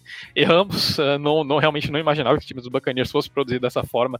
Todd Bowles era um dos coaches na hot seat no começo da temporada, né, e parecia, de novo, né, acho que uma das grandes narrativas do início da temporada era que o Todd Bowles é um excelente coordenador defensivo, mas que não dá certo como head coach, e no fim das contas, acho que foi uma das gratas surpresas desse ano, né, a gente precisa destacar o trabalho que o Bowles fez nos Buccaneers, uh, os Bucks superaram, acho que com folga todas as, as expectativas, né, com o Baker Mayfield contratado ali aos 45 do segundo tempo na, na pré-temporada, mas é um time que de fato supera as expectativas. Não confesso que não imaginava, não estava no meu bingo aqui o Buccaneers sendo back-to-back agora é, em 2023 com um time tão reformulado e tão e, basicamente uma fase de reconstrução de fato, né? Mas uma das gratas surpresas da temporada, de novo, acho que vai ser um ano nos playoffs mesmo contra os Eagles em crise, mas no geral, se a gente for uh, pegar é, perto das expectativas que via para a temporada do Bay Buccaneers, acho que foi um ano bastante sólido, independente do que acontecer uh, na semana que vem, né? Acho que os Bucks também são um time que saem com saldo positivo e o Todd Bowles consegue salvar o emprego dele seguir por mais uma temporada e o Baker Mayfield acho que salvou a carreira, né? Talvez consiga ali uma extensão contratual, quem sabe ele encontrou a casa dele ali nos Buccaneers. Pois é, né, Fê? Quem precisa de Tom Brady quando se tem Baker Mayfield? Sarcasmo, alerta de sarcasmo, hein, gente? Pelo amor de Deus. Bom, agora vamos falar sobre outro jogo da divisão, Amanda, que foi quem sabe, e eu, como bom jogador de fantasy, assim como meu amigo Jones Bortolucci, como bom torcedor dos Falcons, tomara, significou a é, saída de Arthur Smith da franquia de Atlanta, né? Já que muitos reports diziam que só um colapso poderia tirá-lo do cargo de head coach dos Falcons depois dessa rodada 18 e o colapso veio, né? New Orleans Saints é, recebendo aí os Falcons, metendo um sonoro 48 a 17. Os Saints ainda sonhavam com uma vaguinha nos playoffs, mesmo via o wildcard, mas dependiam de resultados que não aconteceram no segundo horário, né? Eram muito improváveis, mas pelo menos garantiram aí essa goleada para cima do rival de divisão que é, eu acho que muita gente espera que signifique essa saída do Arthur Smith, que agora completa a sua terceira temporada à frente aí dos Falcons, e mais um 7-10 como desempenho, e mais uma oitava escolha de draft que Atlanta terá. E quem sabe, né? Significará mais um skill position player draftado aí de muito talento, mas muito mal utilizado pelo Arthur Smith. Mas, enfim, depois desse jogo a gente espera que isso tenha tido um fim. De qualquer forma, quero saber se você concorda comigo sobre esse futuro dos Falcons e também falar um pouco sobre esse futuro dos Saints, essas duas equipes agora fora da pós-temporada e pensando no ano que vem, Amanda. Bem, a gente teve a, a Last Dance também do Arthur Smith, mas foi, foi bem mais melancólica do que a, as do, do Ryan Tannehill e do Derrick Henry. Mas, enfim, ele merece, e ele merece por motivos de que o time gasta escolhas de primeira rodada em jogadores como Drake London, Kyle Pitts e Bijan Robinson, e o Arthur Smith desenha jogadas para o Michael Pree. É isso. É, é, inconcebível, não tem explicação. Teve jogo que o, o Bijan Robinson diz, Diz a lenda, né, que estava gripado, estava esfriado, ninguém entendia por que, que ele não tocava na bola, sendo que ele estava listado como ativo. Então, enfim, eu, eu solidarizo com o torcedor dos Falcons. E um abraço pro Jones, também nosso amigo, porque são momentos difíceis aí. Enfim, o, o Desmond Reader, né, que eu espero que também esteja saindo dos Falcons, ele entrou no lugar do, do Taylor Heineke, porque o Taylor Heineke estava machucado, então é, teve que colocar o Reader para jogar. Parecia um começo bom, né, com um, um touchdown logo de cara do, do John Smith, só que os Saints eles responderam com um, um touchdown do A.T. Perry para empatar o jogo, 7 a 7 e aí a gente teve uma big play do Bijan Robson saindo pela esquerda numa rota wheel para anotar um, um touchdown para os Falcons, 14 a 7. E os Saints responderam com um touchdown corrido do, do Kendra Miller para deixar 14 a 14.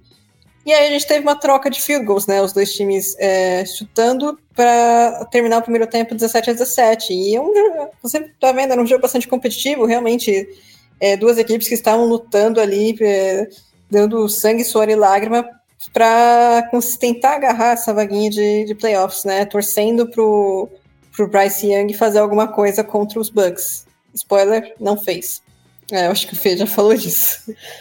Só que chega o segundo tempo e o, o ataque dos Falcons e a defesa, né? Acho que o time todo dos Falcons desmonta, derrete, dorme, sai de férias, eu não sei. Mas se eles não fizeram mais nada, porque o, como é, o primeiro tempo, segundo tempo, desculpa, começa com uma interceptação do Desmond Reader, que aí os Saints contabilizam com um touchdown do Chris Olave, só que é um touchdown totalmente engraçadinho, porque a bola pipoca não sei quantas vezes e cai nos braços do Chris Olave, e aí é touchdown, tipo, tanto faz, né? A bola pipocou na endzone, você pegou, touchdown. E na sequência também teve mais um touchdown do Rashid Shahi, para deixar o placar 31 a 17.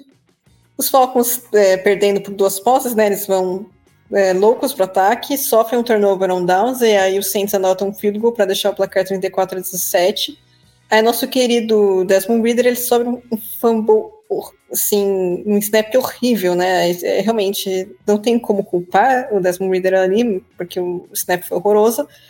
Só que o, o A.T. Perry, ele vai lá e anota mais um touchdown, é calouro. É, parece que pode ser um wide receiver interessante aí para o Saints. E o placar vai para 41 a 17. E no final, o Logan Woods entra substituindo o Desmond Reader, né? Porque, pelo amor de Deus, o Logan Woodson é interceptado. E aí a gente tem aquela jogada que causou até uma polêmica, porque é, Saints está tá na linha de uma jarda. Touchdown do Jamal Williams, que é, é um jogador super querido, é, parece ser uma pessoa super gente boa. Se vocês não viram os vídeos deles falando de anime, por favor, vejam. É, é imperdível. O placar vai para 48 a 17, acaba o jogo e o Arthur Smith, ele, ele vai lá reclamar com o Dennis Allen que por que, como assim, eles, eles fizeram um último touchdown. E é inconcebível isso, cara. É, não tem uma regra escrita falando que você não pode anotar um touchdown no final, que você é obrigado a ajoelhar em respeito ao adversário. Não tem regra nenhuma falando disso. E outra, né? É, jogo de última rodada tem muito jogador indo atrás de bônus de contrato e eles vão é, acionar esses jogadores porque é um sentimento de mandate, né? Todo mundo quer ver o dinheiro entrando. E assim, tanta coisa que os Falcons poderiam ter feito nesse jogo e na temporada inteira, e o Arthur Smith, ele vai brigar com Dennis Allen? Pelo amor de Deus, né? É, é muita falta do que fazer. E é tentar achar culpados para coisas que, que não são um problema, né? O problema dos Falcons é outro, o problema dos Falcons se chama Arthur Smith não sabendo utilizar as peças que ele tem no elenco. E para uh, Atlanta, né, eu acho que o primeiro movimento passa por realmente fazer uma troca no, no comando do time, não tem como o Arthur Smith continuar. E aí, o que, que eles vão fazer no draft? É, eu imagino que vão atrás de um quarterback, seja no draft ou na free agency. Não tem como o Desmond Reader continuar para o segundo ano. Na verdade, terceiro, né? Porque esse é o segundo ano dele, mas foi o primeiro como titular. Mas enfim, acho que não sei, vamos ver se de repente eles conseguem trocar pelo Justin Fields. É, é um movimento que eu, que eu entenderia, né, se acontecesse. mas é, precisam achar formas de aproveitar os talentos que têm. Ou de pelo menos falar, olha, estamos tentando aproveitar esses caras, esses caras não estão rendendo, mas infelizmente não é isso que está acontecendo. Do lado do Saints, é, foi uma, um final de temporada um pouquinho melhor do que se esperava, né? Um pouquinho mais esperançoso. Infelizmente, a combinação de resultados não saiu. Só que o, o Derek Carr não é o futuro da franquia. Isso tá claro. Tudo bem, esse jogo pode deixar uma ótima impressão, foram quatro touchdowns, mas o, a gente sabe, o Fábio muito bem pode enumerar N razões por quê, mas o, o Derek Carr não é o futuro do Saints, então precisa pensar no futuro. Não precisa pensar, focar em ganhar a divisão agora, com uma, uma campanha 10 e 7, 9 e 8, sei lá. Precisa focar no, que é, no futuro da franquia, em pegar um, um quarterback que possa é, preencher o vazio, né? Porque substituir não, não existe, mas preencher o vazio que o Drew Brees deixou com a aposentadoria dele, que é natural, faz parte de, de todo o, o processo quando você tem um jogador que foi tão significativo para a franquia quanto ele foi. Então, acho que os Saints precisam olhar com mais carinho para o futuro. E o, os Falcons é, precisam de uma troca urgente no comando.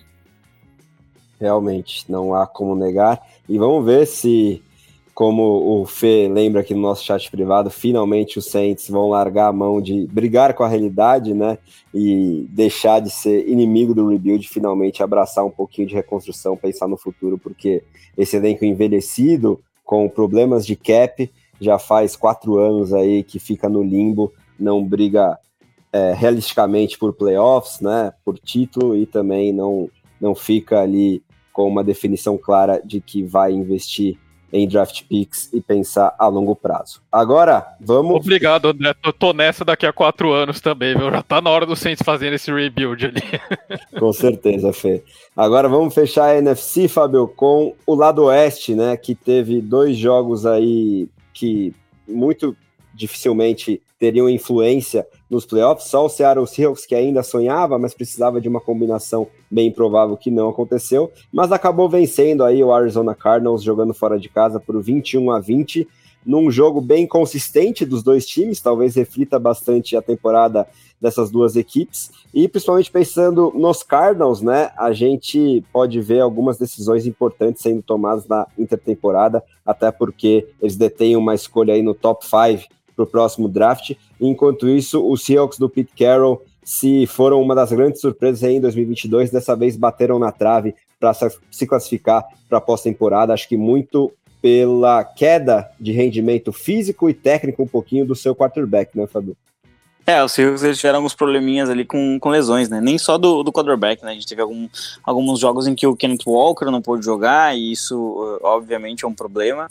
É, e um time que deveria ser bem perigoso depois de ir para pós-temporada e com a adição de um recebedor na primeira rodada que era bem, uh, bem dinâmico lá em Ohio State, é, se esperava um pouquinho mais. Eu acho que essa questão de, da, da, da saúde né? A gente sabe que o jogo de Seattle, tradicionalmente, com o Pete Carroll, tem, tem um elemento terrestre ali uh, que é bem, é, é, bem clássico da forma como, como se, esse time se desenvolve ofensivamente, uh, e acho que isso foi um, foi um fator preponderante ali para é, para que os, os Seahawks eles não conseguissem um pouquinho mais de constância, né? Foi um time conseguiu vencer o Philadelphia Eagles na parte final da temporada, mas aí faltaram, faltou um pouquinho de sorte, na verdade, né? Porque eles dependiam realmente da vitória do Chicago Bears sobre os Packers, e, e, e isso acabou não acontecendo.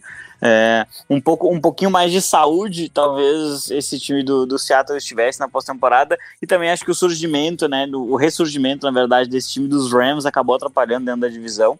É, e aí é um mérito total do McVay da forma como esses Rams conseguiram uh, endereçar algumas necessidades no draft, ali, principalmente com o Puka Nakua, né, um dos grandes uh, jogadores surpresa desse ano. É, mas o, o Seattle Seahawks ele foi um time bastante inconstante, como você falou, um time que uh, ele não conseguiu em momento algum cravar sua bandeira como um time de wildcard ou como um time que realmente ia buscar uh, um, um, um, uma vaga ali de pós-temporada, né? Teve um momento no ano, nessa instabilidade que eu comentei anteriormente do São Francisco, que a gente chegou até a pensar, ah, será que esse Seahawks pode disputar a divisão? Mas isso uh, acabou nunca sendo uh, uma realidade para os Seahawks. É, que vai, acho que para a próxima temporada é, vai focar no desenvolvimento de boas peças que ele adquiriu nos últimos anos, como Kenneth Walker, Charles Cross, o, o Devon Witherspoon teve uma boa temporada de calor, na minha opinião, é, um cornerback que eu gostava muito lá em Illinois. É, teve também o Jackson uh, Smith Ndiba, é, é um jogador que uh, tem a tendência que ele assuma esse papel do Tyler Lockett, que já está mais numa, numa fase final de carreira. É, tá, é um time que pode interessar quarterback? Sim pode buscar o Kirk Cousins de repente lá em Minnesota, é, pode de repente trocar pelo Justin Fields. Eu, eu, eu, duvido, se tem alguém que conseguiria extrair o melhor do Justin Fields, provavelmente esse alguém é o Pete Carroll, né? Se ele conseguiu pegar o Geno Smith, que estava completamente arquivado, é, e transformar num, num quarterback que chegou aos playoffs, muito possivelmente ele conseguiria fazer um trabalho especial lá com o Justin Fields, né? Tem, é, é, é, muito interessante como a mudança de coaching staff, de sistema, às vezes acaba é, beneficiando os jogadores. Talvez isso fizesse uma ajuda lá pro, pro quarterback de, uh, de Chicago, que tem características um pouco parecidas até com o Russell Wilson. Né, se a gente for ver assim, aquela valência física de correr com a bola, né? Obviamente sem, sem, dizer que um é melhor que o outro, sem fazer uma comparação, mas uh, fisicamente alguns uh, atributos que, que um oferece, o outro também oferece, então uh, alguns defeitos que um oferece, o outro também oferece, então talvez o Pete Carroll conseguisse extrair bastante desse jogador. É, o Dino Smith não é uma resposta a médio longo prazo, eu acho que o Pete Carroll vai ter que repensar bastante essa questão de, de QB na próxima temporada, e, e o Seahawks ele vai começar por isso. Uh, o time, na minha opinião, ainda precisa de um edge mais constante, um mais bem estabelecido, buscar de repente um, um defensive tackle também. Tem algumas necessidades que esse time do Seattle ele vai precisar endereçar. E o time que vai, ser, vai ter que ser um pouquinho mais forte nas batalhas divisionais, né? Vai ter que conseguir desafiar São Francisco e, e, e Los Angeles é, para chegar realmente numa posição um pouquinho mais favorável no final do ano, né? É, eu, aproveitando essa última semana de temporada, estou comentando muito mais sobre o futuro do que sobre o jogo em si, especialmente quando os jogos não, não levam a pós-temporada, acho que não, não vale tanto a pena. E os Cardinals, eles têm duas escolhas de primeira rodada, né? Quem não lembra, o Arizona Cardinals adquiriu a escolha do Houston Texas, quando eles subiram pelo Will Anderson né, que à época parecia muito que seria uma escolha super alta no draft acaba sendo uma escolha de pós-temporada que ainda não está decidida qual vai ser. Né, eles têm a escolha própria, número 4, uh, eh, que todo mundo, to todos os mocks do mundo vão colocar Marvin Harrison Jr., se ele se declarar, né, o recebedor absolutamente especial que existe lá em Ohio State. É, mais um recebedor fantástico que sai da universidade lá uh, de Ohio. E, e, muito possivelmente esse time é, ele precise mais ainda, né? Não só o Marvin Harrison, apesar de ser um jogador que já chega com um status. É, talvez ele chegue na NFL com um status tão grande quanto chegou o Jamar Chase. Né? Então realmente é, é, muita coisa, muita, muita coisa mesmo. E é um recebedor que ele tem todas as valências físicas para se tornar uma, uma, uma, das grandes armas da NFL. É, tem uma decisão muito importante para tomar acerca de Kyler Murray né? Se esse front staff, se ele vai querer se comprometer com esse jogador daqui para frente, pelo que se fala, inicialmente, acredito que, que o Kyler Murray será o quarterback dos Cardinals, sim, e a partir disso eles vão buscar uh, armas para que ele possa disputar essa divisão de verdade, para que ele possa competir de uma maneira mais profunda.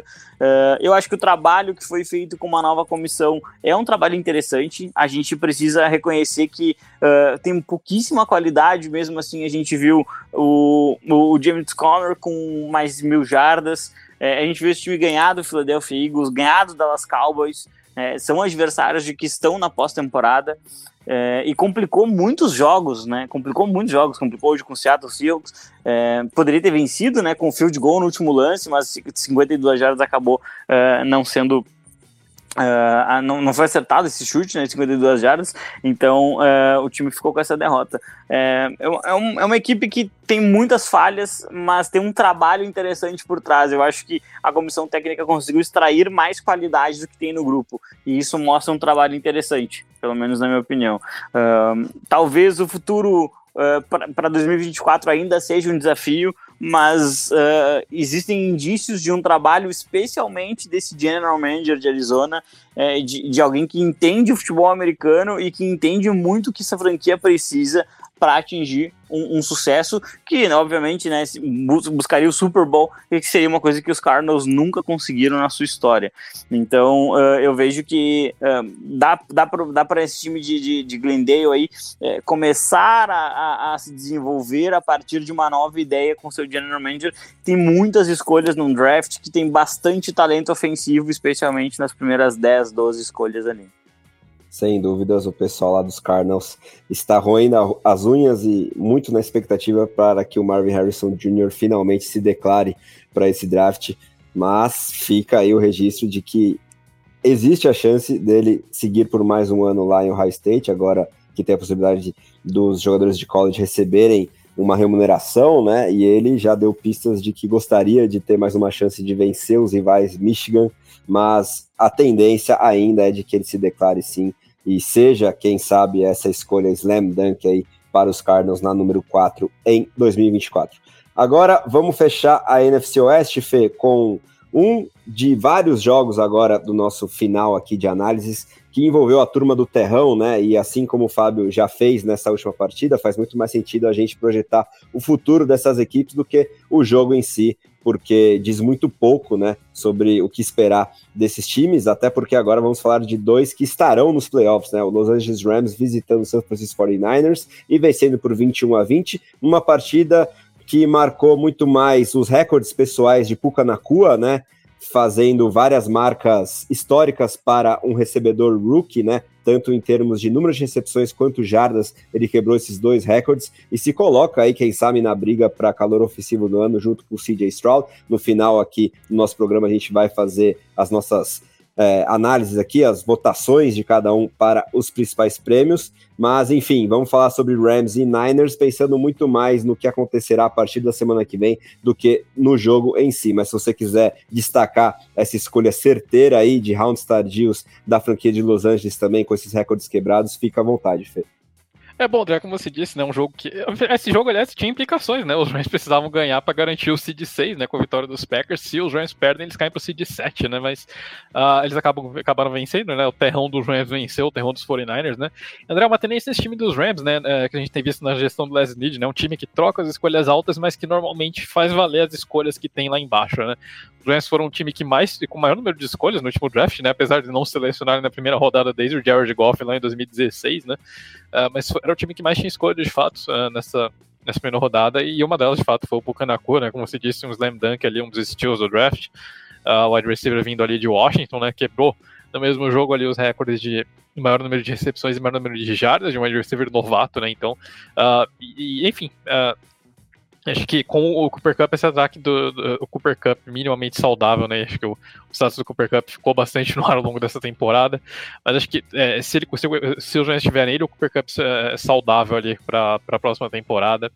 Uh, até mesmo para o jogo contra os Lions, uh, esse é um ataque perigosíssimo nos próximos anos e pra essa, já para esses playoffs, né? Então, os Rams estão muito bem servidos ali de posição de recebedor uh, pros, é, pelo, pelos próximos anos ali, né?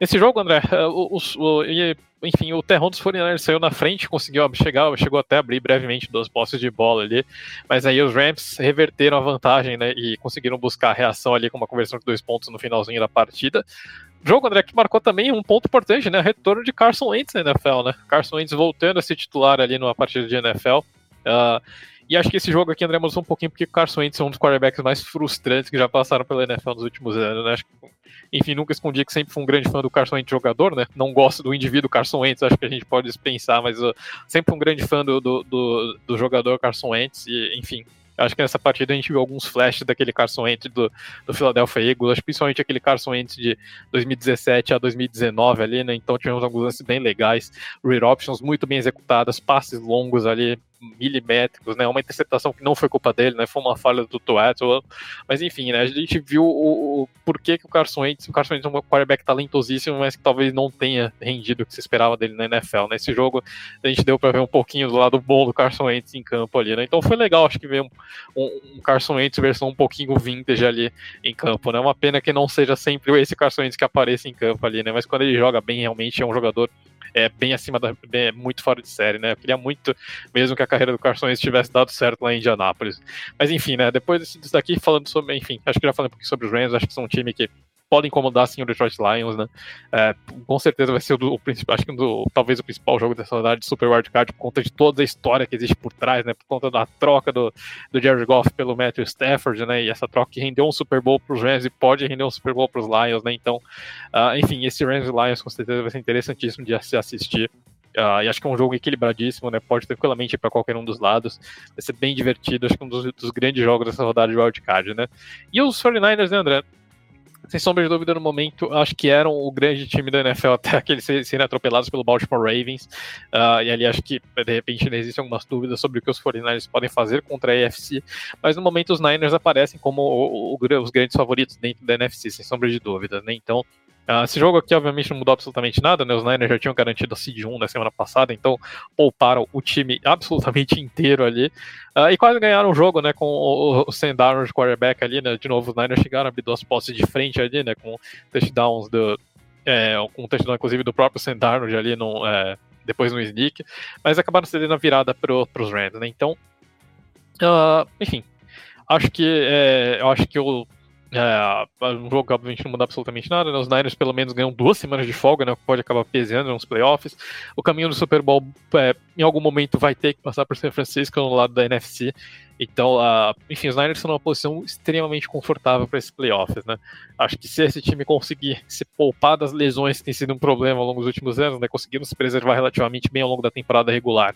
Se eles conseguirem se poupar de lesões ao longo dos playoffs, é, sem sombra de dúvidas, a NFC parece que é, é dos Niners, até que se prove o contrário, né? Mas uh, realmente, é, acho é, um jogo realmente acho que não tem muito mais a que acrescentar, né? Acho que esse talvez seja o ano para San Francisco voltar a sonhar com o Super Bowl, a menos que o Detroit Lions tenha algo a dizer ali, né? Mas, em brincadeiras à parte, acho que não tem como negar o favoritismo do, dos Niners dentro da NFC. E, lá do, e vai ser bem interessante ver o que, que os Rams vão conseguir aprontar nesse playoffs, mas acho que é um dos times para a gente ficar de olho ali, porque esse time não desaprendeu a vencer Super Bowls ainda.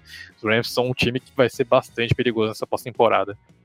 Boa, Fê. Agora vamos retornar à AFC e dar uma pequena pausa nessa questão de quem usou só a turma do terrão ou não tinha pelo que jogar nessa última rodada de temporada regular, porque vamos falar sobre o jogo que abriu a rodada lá no sábado, que foi a vitória do Pittsburgh Steelers para cima do seu Baltimore Ravens, né, Amanda? 17 a 10. A gente imaginava que mesmo com a vitória os Steelers dificilmente atingiriam os playoffs, porque Poucos apostavam na derrota dos Jaguars para os Titans, mas no fim das contas os Steelers entraram sim na pós-temporada em mais uma é, campanha positiva de Mike Tomlin, né, esse técnico já absolutamente histórico e sem dúvidas é, membro futuro do Hall da Fama da NFL, que conseguiu aí com uma troca constante de quarterbacks extrair é, o melhor dos seus jogadores, por mais que não seja algo vistoso, ele consegue vitórias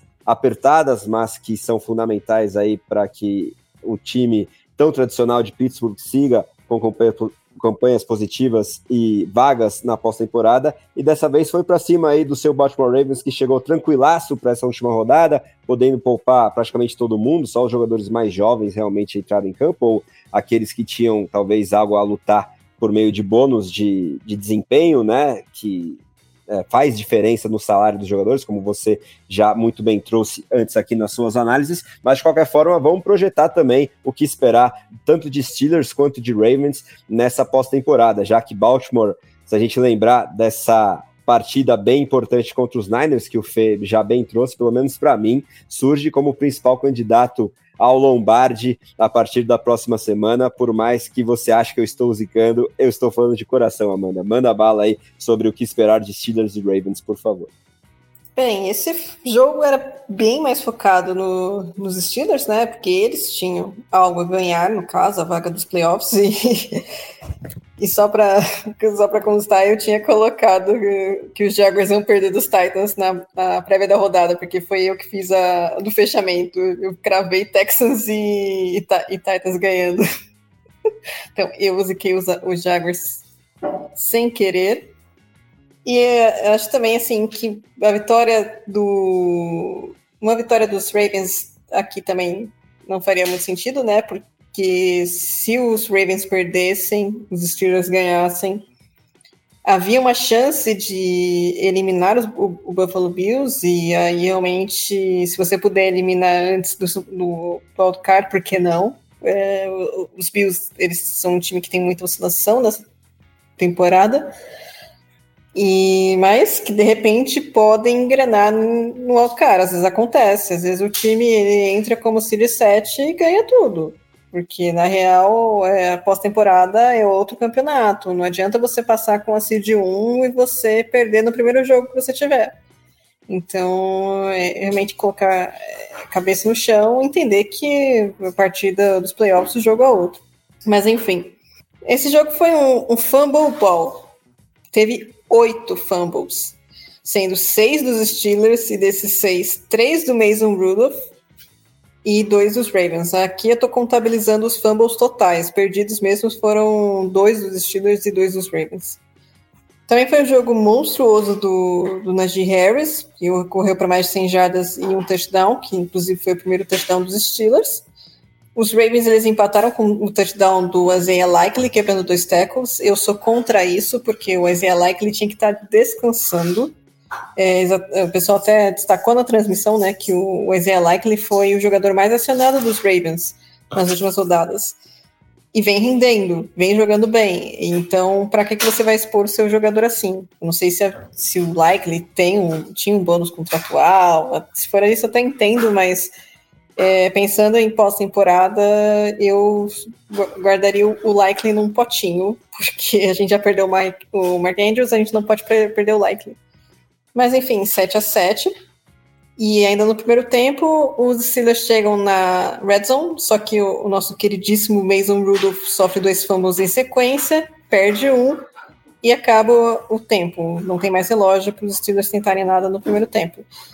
E aí eu só quero destacar que o Mike Tomlin realmente ele merece ser beatificado, né? Porque você conseguir se classificar para os playoffs com Kenny Pickett, Mitch Trubisky, Mason Rudolph como quarterbacks é realmente um feito assim incrível. De qualquer forma, no segundo tempo, os Steelers melhoram um pouco no, em, em, todas as fases do campo, conseguem um field goal e logo depois um touchdown num passo de mais de 10 jardas do Rudolph do Deontay Johnson. E aí, logo na sequência, a gente tem um field goal dos Ravens. Eles é, tentam até um onside kick para dar uma emoção no jogo, mas não tem muito ali o que fazer. Acho que outro acontecimento aqui importante é a lesão do TJ Watt. É, tem uma torção de grau 2 no, nos ligamentos do joelho. Deve desfocar os Steelers no wildcard, isso realmente é uma perda considerável, né? O TJ Watt é o melhor jogador desse time, e se os Steelers estão aqui é por causa dele. Inclusive, é candidatíssimo a Defensive Person of the Year. E, assim, para os Ravens era mais questão de descansar os titulares, né? Deixaram em campo apenas eh, quem tinha que provar alguma coisa ou quem tinha bônus contratual, que foi o caso do Jadavion Clowney, que inclusive conseguiu o bônus contratual dele no, no strip sack e fez a festa, e foi até engraçado o, o cara comemorando o, o bônus contratual, mas fico feliz por ele. E também para identificar possíveis talentos, né, que podem ser aproveitados depois. Eu acho que um deles, que inclusive fez um, um excelente jogo, foi o, o, linebacker Trenton Simpson, calouro de Clemson, que aproveitou a oportunidade aí, jogou bem e de repente pode é, pintar aí como substituto do Patrick Quinn, porque o, o Patrick Quinn o contrato dele está acabando e ele não, não teve uma escolha de, de, de, quinto ano ali. Os Ravens optaram por, por não seguir pelo, pelo quinto ano de contrato. É, e sobre o futuro do, desses dois times aí na temporada, é, na temporada não, para as futuras temporadas, né? Os Steelers precisam de um quarterback, e isso é claro. É, a gente até estava conversando antes, né, André? de repente cogitar o, o Justin Fields é, é uma possibilidade. É, Kenny Pickett não é a solução, tá? É, pode ter uma taxa de turnover baixíssima, mas também é, não entrega nada. É, Mitch Trubisky a gente sabe que também não é a solução e Mason Rudolph ele é reserva, tá? Então realmente pode é até feito alguns jogos com consistência, mas em algum momento ele pode entregar alguma coisa. Então, assim, acho que os Steelers precisam solidificar essa, essa posição aí de, de quarterback no elenco para continuar competindo em alto nível com o, com o Baltimore Ravens e com os outros times da AFC Norte. E os Ravens, é, para o futuro, eu acho que é pensar, colocar a cabeça no lugar e entender que é um outro campeonato a partir dos playoffs, é mata-mata. Perdeu um jogo, tá fora. Não adianta ser o seed 1, precisa continuar ganhando jogos, entendeu? Acho que isso também passa pelo Lamar. Não adianta ganhar o prêmio de MVP e fazer milagre nesses jogos aí. Tem que jogar bem nos playoffs, que é um pouco o que o pessoal critica do Lamar. Ele ainda não, não demonstrou tanto o talento dele nesses jogos decisivos em playoffs, em mata-mata para os Ravens, e ele precisa mostrar isso, né? Pois é, vamos ver se o Lamar consegue quebrar essa sina, porque talento e potencial aí, desempenho recente, os Ravens têm de sobra quando colocam todos os titulares em campo. Agora, Fábio, para fechar a FC Norte, né, vamos falar sobre esse Cleveland Browns que já estava garantidaço na seed 5 da conferência e se prepara para enfrentar o Houston Texans, passeando lá em Cincinnati, né? Mandou a turma do terrão e nem essa turma, né, os reservas fez muita questão de entregar desempenho em campo. E bom para Jake Brown e Joe Mixon e companhia que fizeram muitas stats, né? Estatísticas que, quem sabe, acionaram alguns bônus contratuais aí, porque os Bengals passaram o carro 31 a 14 num jogo que em si não valia muita coisa, mas que nos ajuda a projetar aí o futuro próximo dos dois times. Cleveland pensando na pós-temporada, Joe Flacco aí melhorando, quem sabe, esse ataque para se juntar a essa defesa que é de fato uma das melhores da NFL e vai ser o fator decisivo para esse time nos playoffs. E os Bengals à espera do retorno do Joe Burrow e quem sabe de uma temporada em que ele consiga passar ileso das lesões, né, Fábio? É, esse, esse ponto final que você traz, André, é um ponto bem importante mesmo, né? Já, já, foi o segundo ano que o Joe Burrow não terminou em virtude de lesões, e pelo segundo ano que isso acontece, o, o, o Cincinnati Bengals ele acaba não chegando nos playoffs. Né? Dessa vez, contudo, eles não conseguiram uma escolha tão alta, né? Que rendeu o Jamar Chase da outra vez. É, o, os Bengals vão ter uma, uma escolha ali é, próxima dos times de playoffs, né? Na escolha de número 18. Uh, é, o, o, futuro de, de, Cincinnati ele vai começar muito por administrar a salary cap, né? Tem uh, um quarterback que já não está mais em, em, contrato de calouro e agora ele precisa pagar o seu wide receiver número um, que já deixou bem claro que ele quer um contrato nessa off-season. Uh, e a gente sabe como os jogadores, especialmente jogadores de, uh, de ataque, eles são realmente pessoas que têm um, uh, um ego explosivo, né? Então, se ele não receber esse contrato, o clima no vestiário pode ser, ficar, pode ficar bem, bem ruim. A gente está vendo agora lá em Filadélfia que é um clima né, de, de vestiário meio complicado. Uh, e, e, até e, e, entra outro problema para Cincinnati, que é o que? É, o, grande, o grande momento dos Bengals até, a, a, até então com o Joe Burrow foi, obviamente, chegada ao Super Bowl lá, em que eles acabaram perdendo para os Los Angeles Rams. Uh, mas, uh, mesmo assim, a gente viu naquele, naquele time que a gente via um, uma variedade de jogadores de habilidade um, uh, ali disponíveis para receber passes do Joe Burrow. Então, você tinha o Joe Mixon, que recebe um passe que outro, você tinha Jamar Chase, você tem Tim Higgins, você tem Tyler Boyd, né? De vez em quando surge um Tyrande e aí já desaparece, surge outro, mais ou menos assim que funciona em Cincinnati. É, e, e, os Bengals, eles, uh, eles têm que pagar o Tim Higgins e o, o Jamar Chase possivelmente não vai ter dinheiro para todo mundo, vão ter que fazer um, algum tipo de, uh, de decisão, e isso já começa a impactar na forma de construção de, de roster e até mesmo nos seus concorrentes, né? O T. Higgins ele pode assinar com o Kansas City Chiefs, um dos grandes rivais da conferência, ele pode assinar com o Buffalo Bills, outro grande rival de conferência, uh, então uh, as coisas começam a ficar um pouquinho mais delicadas para os Bengals no sentido de salary cap. Lembrando que esse time né, de Cincinnati ele tinha dois ótimos safeties, acabou perdendo os dois na free agents uh, e o time teve muitos problemas defensivos no início da temporada. Conseguiu se, se readaptar e ajustou ao longo do ano? Sim, mas alguns jogos custaram em virtude de não ter uh, uma reposição à altura de posições perdidas na free agents. E isso não deveria acontecer novamente.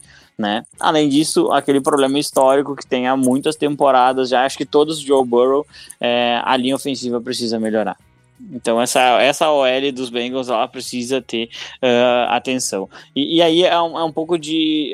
Um, é, de azar, eu vou dizer, vou, vou, colocar dessa forma, porque a franquia ela buscou jogadores de linha ofensiva, né? Investiu pesado nisso e mesmo assim não obteve resultado, né? Mas uh, pelo menos um tackle seria interessante o Cincinnati encontrar no draft em si, na free agency, o time vai ter que investir um pouquinho nisso assim. Uh, do lado do, do, do Cleveland Browns ainda há temporada se disputar, né? O time, quem diria que a gente já tá falando que o quarterback mais quente de dezembro, Joe Flacco, pode descansar na última semana do ano, porque o time dele já estava classificado, né? E eles agora viajam a Houston num jogo que, olha, para mim é o jogo mais cara de 50% para cada lado que, que existe. É, de um lado você tem um calor uh, dinâmico no CJ Stroll, do outro você tem um veterano com um histórico de pós-temporada assustador, né? O Joe Flaco naquela pós-temporada dos Ravens ele foi simplesmente perfeito.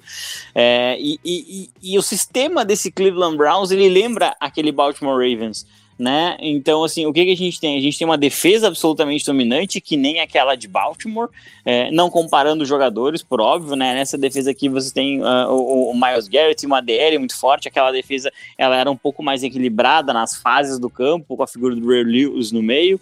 É, é, mas você tem exatamente isso. Um jogo terrestre que, ainda que não tenha o Nick Chubb, é um jogo terrestre bem estabelecido.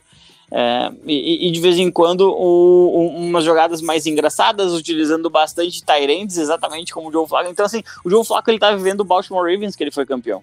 Isso significa que ele vai ser campeão de novo? Não, mas significa que ele tem uma chance de disputar, porque é realmente uma defesa muito forte é, e é um time que encaixou ofensivamente com o modelo que ele gosta de jogar. É, se ele proteger muito bem a bola nessa pós-temporada, o Cleveland Browns talvez seja é, um dos times mais perigosos é, que, que, a gente vai encontrar. Com certeza, do Wild Card é o time mais perigoso que a gente tem na AFC. Não interessa quem vai vir de Buffalo e Miami para mim. Eu acho que o time mais perigoso vai ser o Cleveland Browns. É, e o fato deles jogarem contra um quarterback que ainda está aprendendo como funciona a NFL, é, contra um head coach que é calouro, né, com tanta experiência do lado dos Browns, talvez seja um fator de uma certa vantagem para que o time consiga avançar e chegar no Divisional Round, e aí muito possivelmente jogando um jogo de divisão contra o Baltimore Ravens lá em Maryland. Então uh, eu vejo que após isso é, os Browns eles vão ter que ficar saudáveis, né? Eles vão ter que ficar saudáveis e eles vão ter uma decisão muito, muito, muito vital que vai refletir no restante do futuro da franquia, que é a posição de quarterback. Né? O Deshaun Watson nesse sistema não funcionou não funcionou no passado, não funcionou nesse. Um, Joe Flacco chegou e ele absolutamente dominou o sistema. O que, que esse time vai fazer na posição de quarterback? Essa é a grande pergunta que fica para Cleveland. Uh, obviamente, né, se o time chegar ao Super Bowl e vencer o Super Bowl, é possível que eles renovem e paguem uma, uma, uma bela uma fortuna para o Joe Flacco ficar.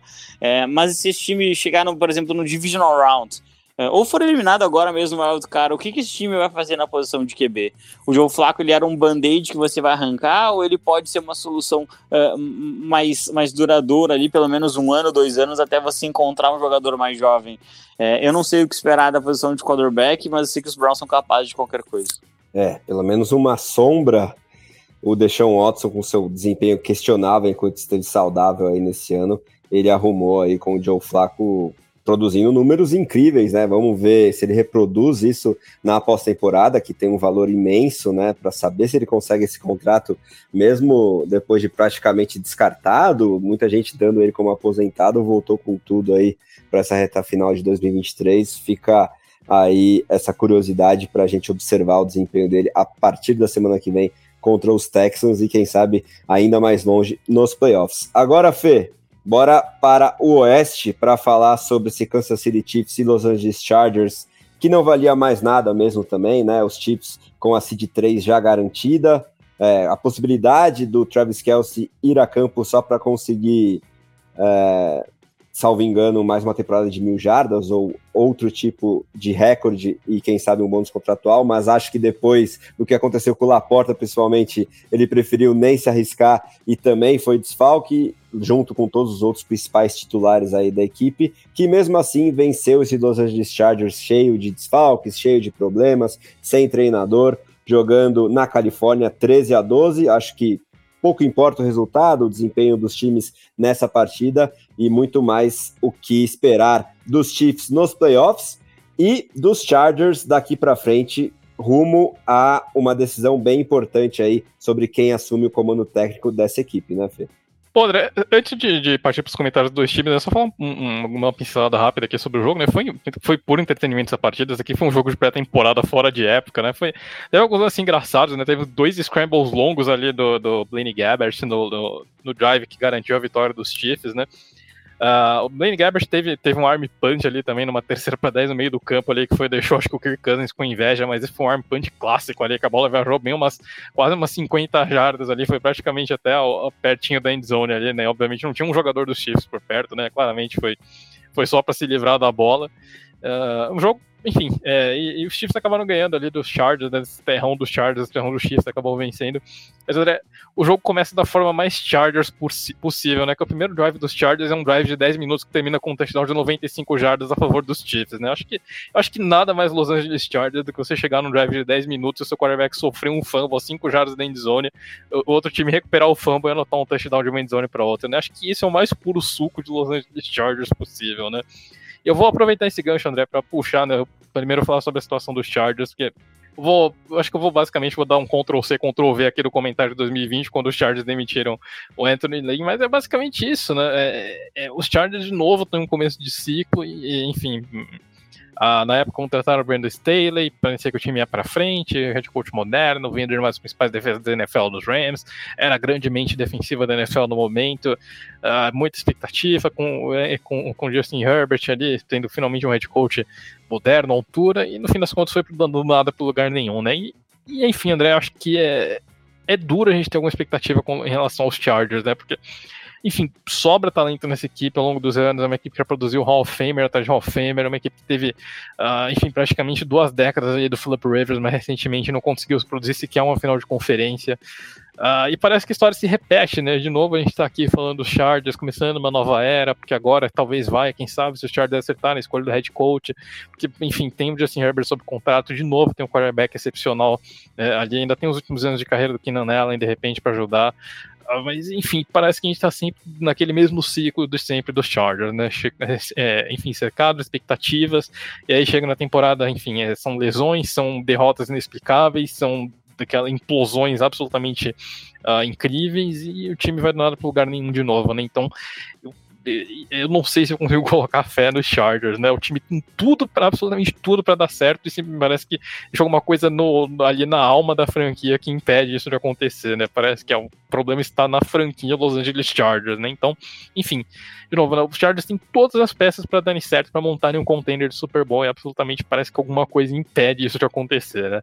Tô bem curioso para ver quem que os Chargers escolhem, né? Porque de fato um bom head coach aqui pode elevar o patamar dessa equipe, pode transformar os Chargers finalmente naqueles contenders que a gente espera. Mas, de novo, né, são muitos exemplos provando o contrário, provando que os Chargers talvez não consigam fazer isso, né? Então, ah, enfim, eu não sei o que pensar, francamente, do Los Angeles Chargers, né? De novo, o time tem tudo para dar certo e sempre acaba dando errado, né? E os Chiefs, né, André? É, é, obviamente, acho que vai ser um, um dos times que mais estão sob o microscópio nessa, nessa pós-temporada, né? Como a gente já falou algumas vezes, os Chiefs chegam, parece que todos os anos os Chiefs chegam em crise nos playoffs, mas parece que essa daqui é um pouquinho mais séria, né? De fato, os Chiefs têm os piores grupos de skill positions da NFL, o Patrick Mahomes está levando esse ataque nas costas praticamente junto com o Travis Kelsey, e mesmo o Kelsey teve algumas relações de desempenho nessa temporada. Uh, então talvez esse seja a versão mais vulnerável do Kansas City Chiefs que a gente já viu na era Patrick Mahomes, né? Dito isso, os Chiefs ainda obviamente os Chiefs nos playoffs e o Mahomes nos playoffs são diferenciados, né? Acho que a grande questão realmente vai ser se essa equipe uh, conseguiria jogar fora de Kansas City, o que ainda não é garantido, né? Existe um mundo em que o Kansas City Chiefs chega nos playoffs sem jogar fora, chega no, chega no Super Bowl sem jogar fora de casa, né? Então acho que nem isso a gente pode, pode cravar ainda, mas enfim. É, é, tô, bem curioso para ver como que os Chiefs vão lidar com essa, essa pós-temporada bastante diferente de tudo que nós vimos até agora, né? Era Mahomes, né? Então a possibilidade de jogar fora de casa, um time com elenco que tem muitas falhas, né? Uh, time foi basicamente conduzido em parte pela defesa né, ao longo da temporada, né, que nós não estávamos muito acostumados a ver lá em Kansas City. Então, tô, tô, curioso para ver como que essa versão dos Chiefs vai sair nos playoffs, né? Até que esse time de novo consegue aprontar uma mágica e chegar num Super Bowl ali, né? Uh, enfim, não duvido de Patrick Mahomes, tá? Eu acho que os Chiefs só saem da temporada realmente quando o juiz apitar ali o time estiver eliminado. Mas até lá, acho que os Chiefs estão na briga pelo Super Bowl, são um time perigosíssimo ali para é, se parar. Né? Acho que o resto da UFC com certeza é, deve, deve estar de olho ali no Kansas City Chiefs como, como um, como o time continua sendo o time a ser batido mesmo nesse mau momento, né? Eu acho que a, a gente não pode falar em alguma, alguma, algum dos favoritos dentro da UFC no momento que os Chiefs caírem, mas até lá, mesmo na pior fase possível, ainda acredito que esse time pode tirar algumas coisas da cartola, aprontar e de repente aparecer no Super Bowl quando menos, quando a gente menos espera, né? De novo, Kansas City, acho que uh, acho que eu sempre sou daquela teoria de que o atual campeão é o favorito até, até a hora dele cair, né? Então, mesmo nesse mau momento, eu acho que os Chiefs ainda têm sim que ser considerados perigosíssimos. Realmente, temos que respeitar o atual campeão até que nos provem o contrário. Agora, para fechar a divisão, Fábio, vamos falar sobre o seu Las Vegas Raiders com mais uma vitória para cima do Denver Broncos, dessa vez jogando em casa, 27 a 14. Os dois times já eliminados, pensando no futuro. E com muitas coisas aí para resolver, né? Denver já praticamente descartando Russell Wilson, vamos saber se via dispensa, via uma troca que eu acho que a, a essa altura é bastante improvável e podemos discutir o quanto não valeu a pena a troca inicial pelo Russell Wilson, pagando um caminhão de escolhas que fez o Seattle Seahawks se reestruturar muito bem, principalmente na defesa, né?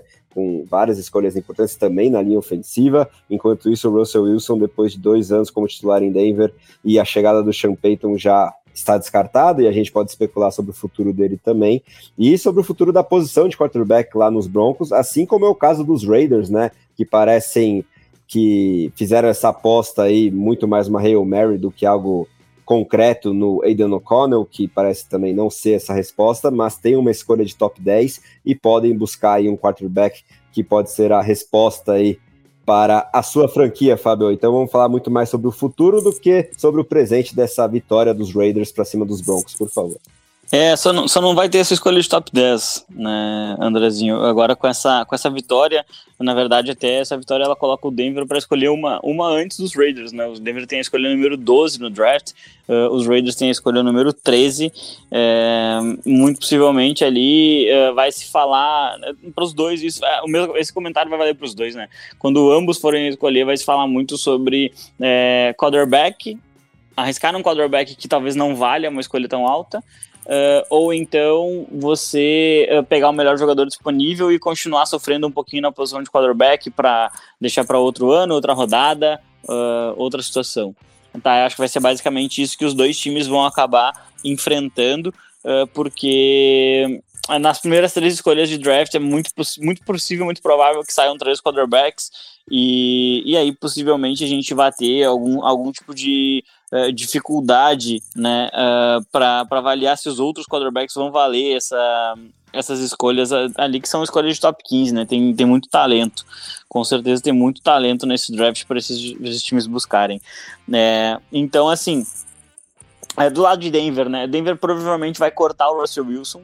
É, eu não vejo, eu não vejo que esse time seja uh, capaz de trocar ele. Eu não sei nem se ele vai estar disposto a fazer uma, a participar de uma troca, tá? Porque a forma como a franquia conduziu é, esse é, esse momento do Wilson foi uma forma que ele se sentiu bastante desrespeitado, deu para ver isso uh, ao longo das entrevistas, a forma, uh, as, as, reações, assim.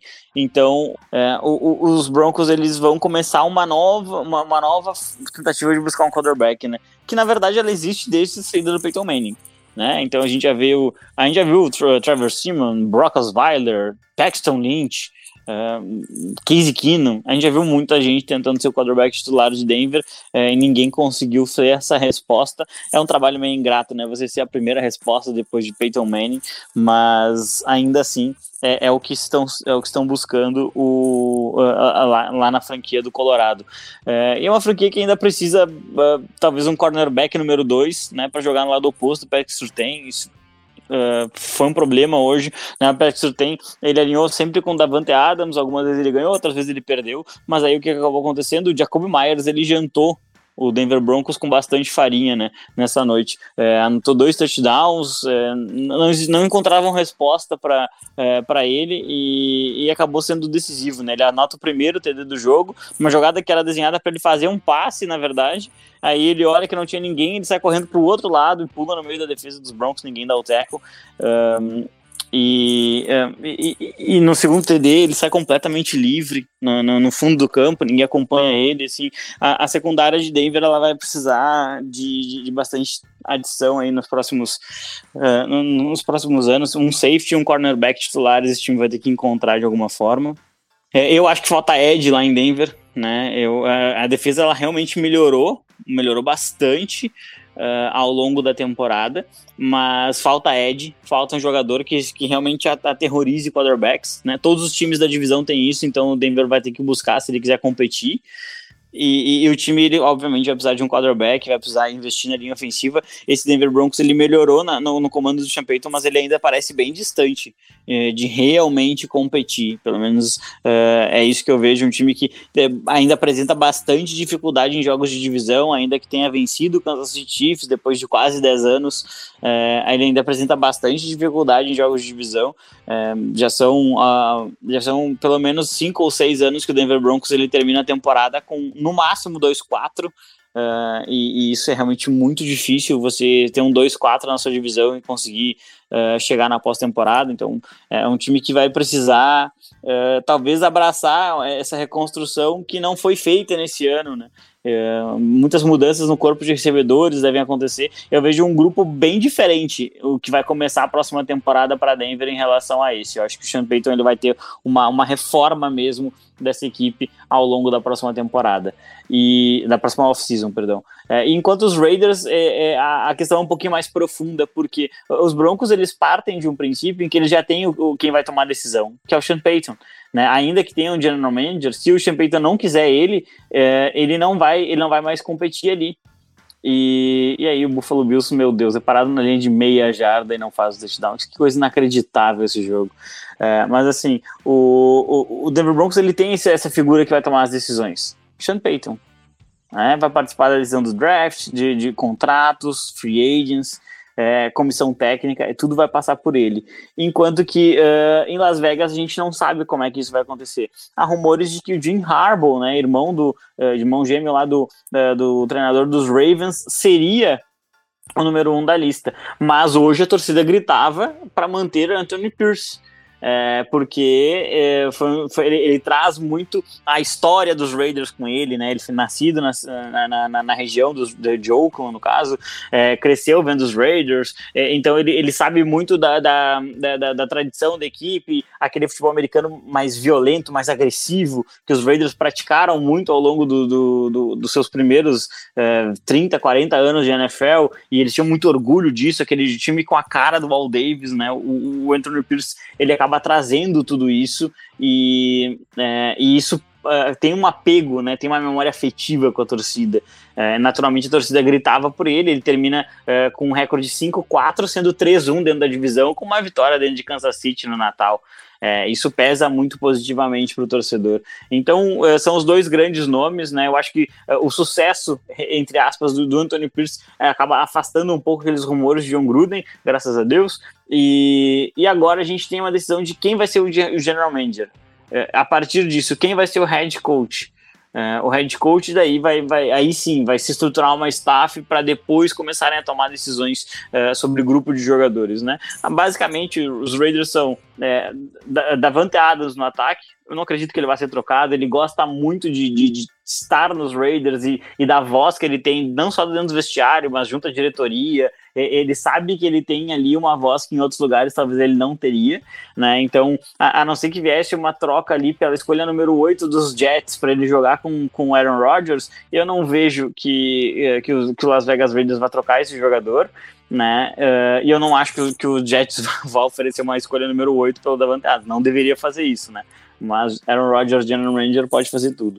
Uh, e na defesa, os Raiders são Max Crosby, para mim, para mim, uh, e aí podem alegar clubismo ou não, para mim ele é o defensor mais completo da NFL hoje, porque ele consegue uh, quase tanto sexo quanto outros jogadores uh, muito bons, como TJ Watt, Miles Garrett, uh, mas o impacto que ele tem no jogo terrestre é simplesmente absurdo, né? O número de tackles for loss dele é muito superior, o número de tackles em geral, o impacto que ele tem na defesa. Ele é, ele é se a gente pudesse pegar uma franquia e transformar numa pessoa Max Crosby é um Raider, né? Eu acho que é, é justamente isso. Então, eh, tendo esses dois jogadores como base, a, o novo staff vai trabalhar em cima disso.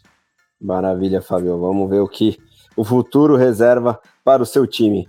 E agora, é, com esse gancho que você deixou aí dos Dolphins indo para o vestiário em vantagem contra os Bills, no momento em que terminou esse segundo quarto maluco da batalha pela AFC Leste. Vamos falar sobre o outro jogo dessa divisão antes da gente fazer a nossa pausa e depois retornar com a análise do Sunday Night Football e que também conterá antes dessa pausa e depois o palpite dos nossos analistas para os prêmios da temporada e para o Super Bowl. Eu peço que Amanda comente um pouco sobre Jets e Patriots, o jogo menos esperado da rodada, né? Dois times draftando agora sim é, sem confusões da minha parte, no top 10 do próximo draft e tendo muitos problemas a resolver, né? Os Patriots, quem sabe, vem do fim da era Bill Belichick, que saiu vaiado depois de uma derrota para os Jets em casa, sob muita neve, né?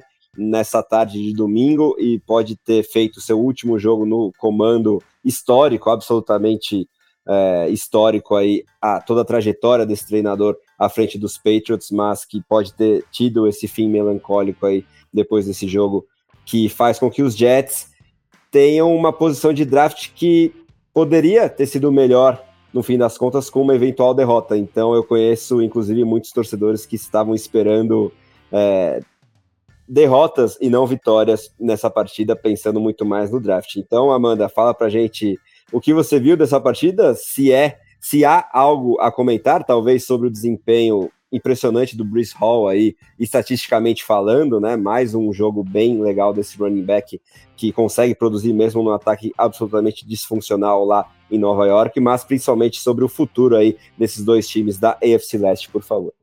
Cara, não tem muito o que falar desse jogo, não. É assim, eu concordo com você, André, até tinha destacado na minha prévia que esse jogo era muito mais importante em termos de posicionamento de draft do que valor dele agora no final da temporada, porque realmente não valia nada. E uh, enquanto os Patriots eles conseguem é, segurar uma escolha no top 3, os Jets eles acabam abrindo mão de uma escolha um pouquinho mais alta. Se vai fazer diferença ou não, isso vai depender das escolhas que serão feitas antes dos Jets, né? Porque geralmente algum time faz besteira.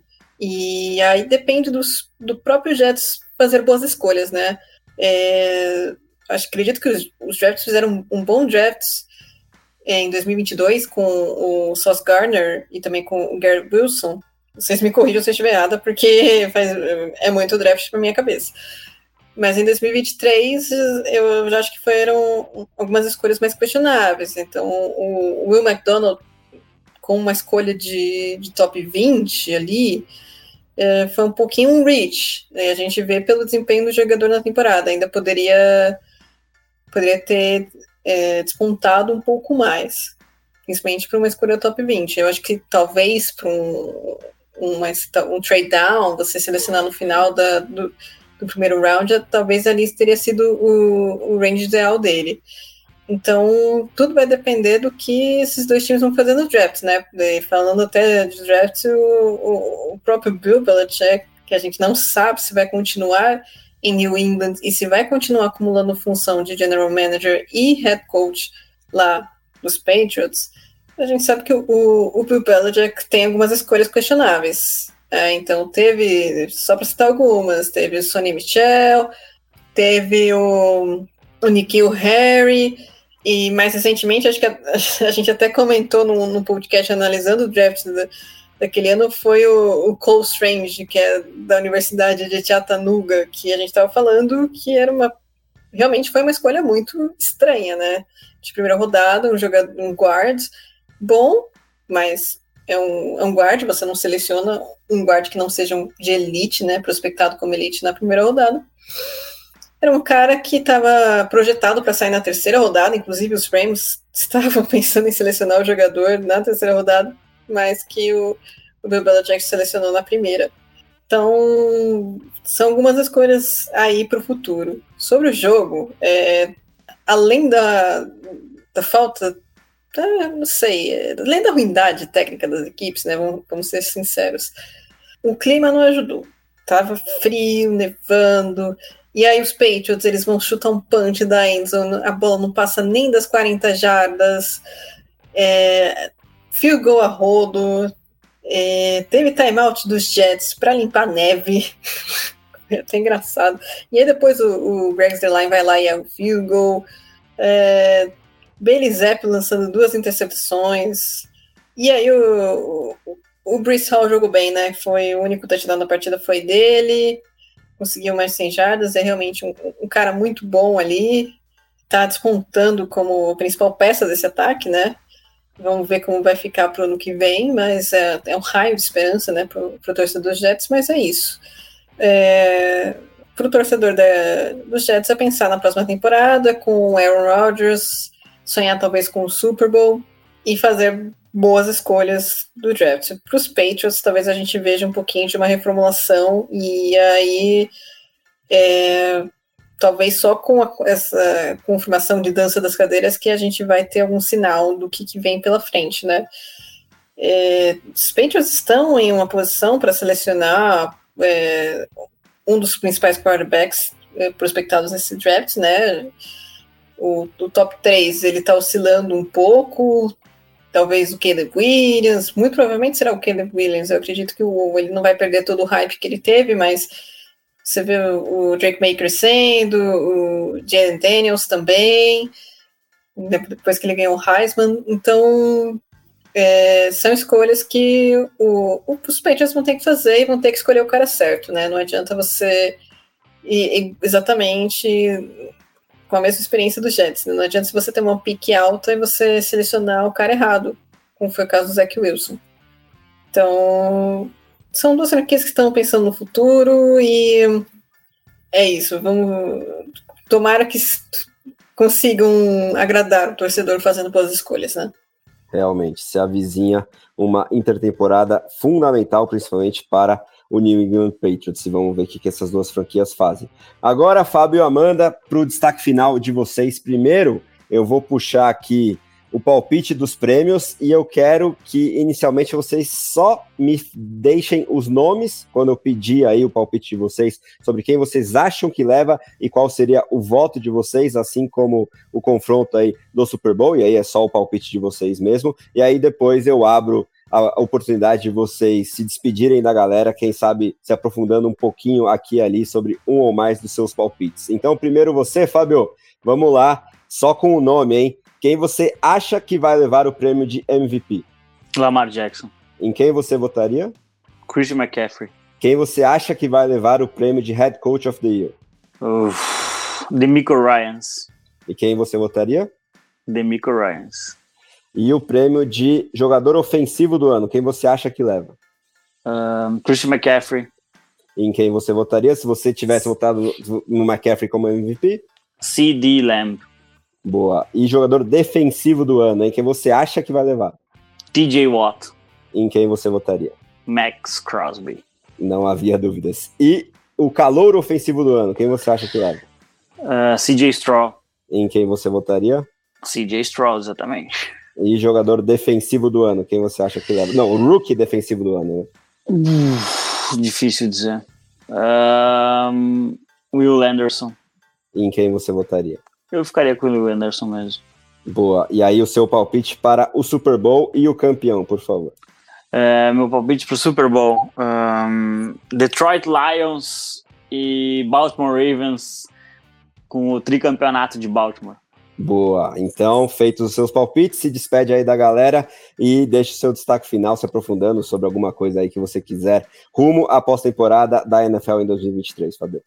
Então, se você é um torcedor que sofre mais do que comemora, assim como eu, fique ligado, porque é, o The Playoffs vai trazer absolutamente tudo desse Harden Circle, né? Esse, esse momento de contratações Uh, amanhã muita gente vai ser demitida na NFL, né? O dia de, de queimada, né? Muita gente acaba sendo uh, desligada de seus clubes. Isso abre oportunidades, novas janelas. Uh, tem, um, tem um buzz muito grande sobre alguns coordenadores ofensivos para head coach, alguns defensivos também, como o caso do Mike McDonald lá de Baltimore.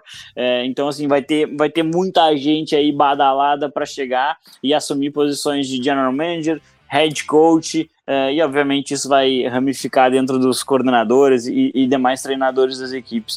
Uh, e aí fica, fica o convite para que vocês nos acompanhem, porque uh, não é porque o time não está na pós-temporada que a gente vai deixar de, de, de, acompanhar, de trazer as notícias, e com certeza aí nas próximas duas, três semanas muita gente vai. Essa, essa, esse xadrez, esse tabuleiro vai mudar muitas peças. Isso, obviamente, vai refletir nos próximos uh, 3, 4, 5 anos de NFL, se não for mais. Um grande abraço e estaremos juntos por todo 2024.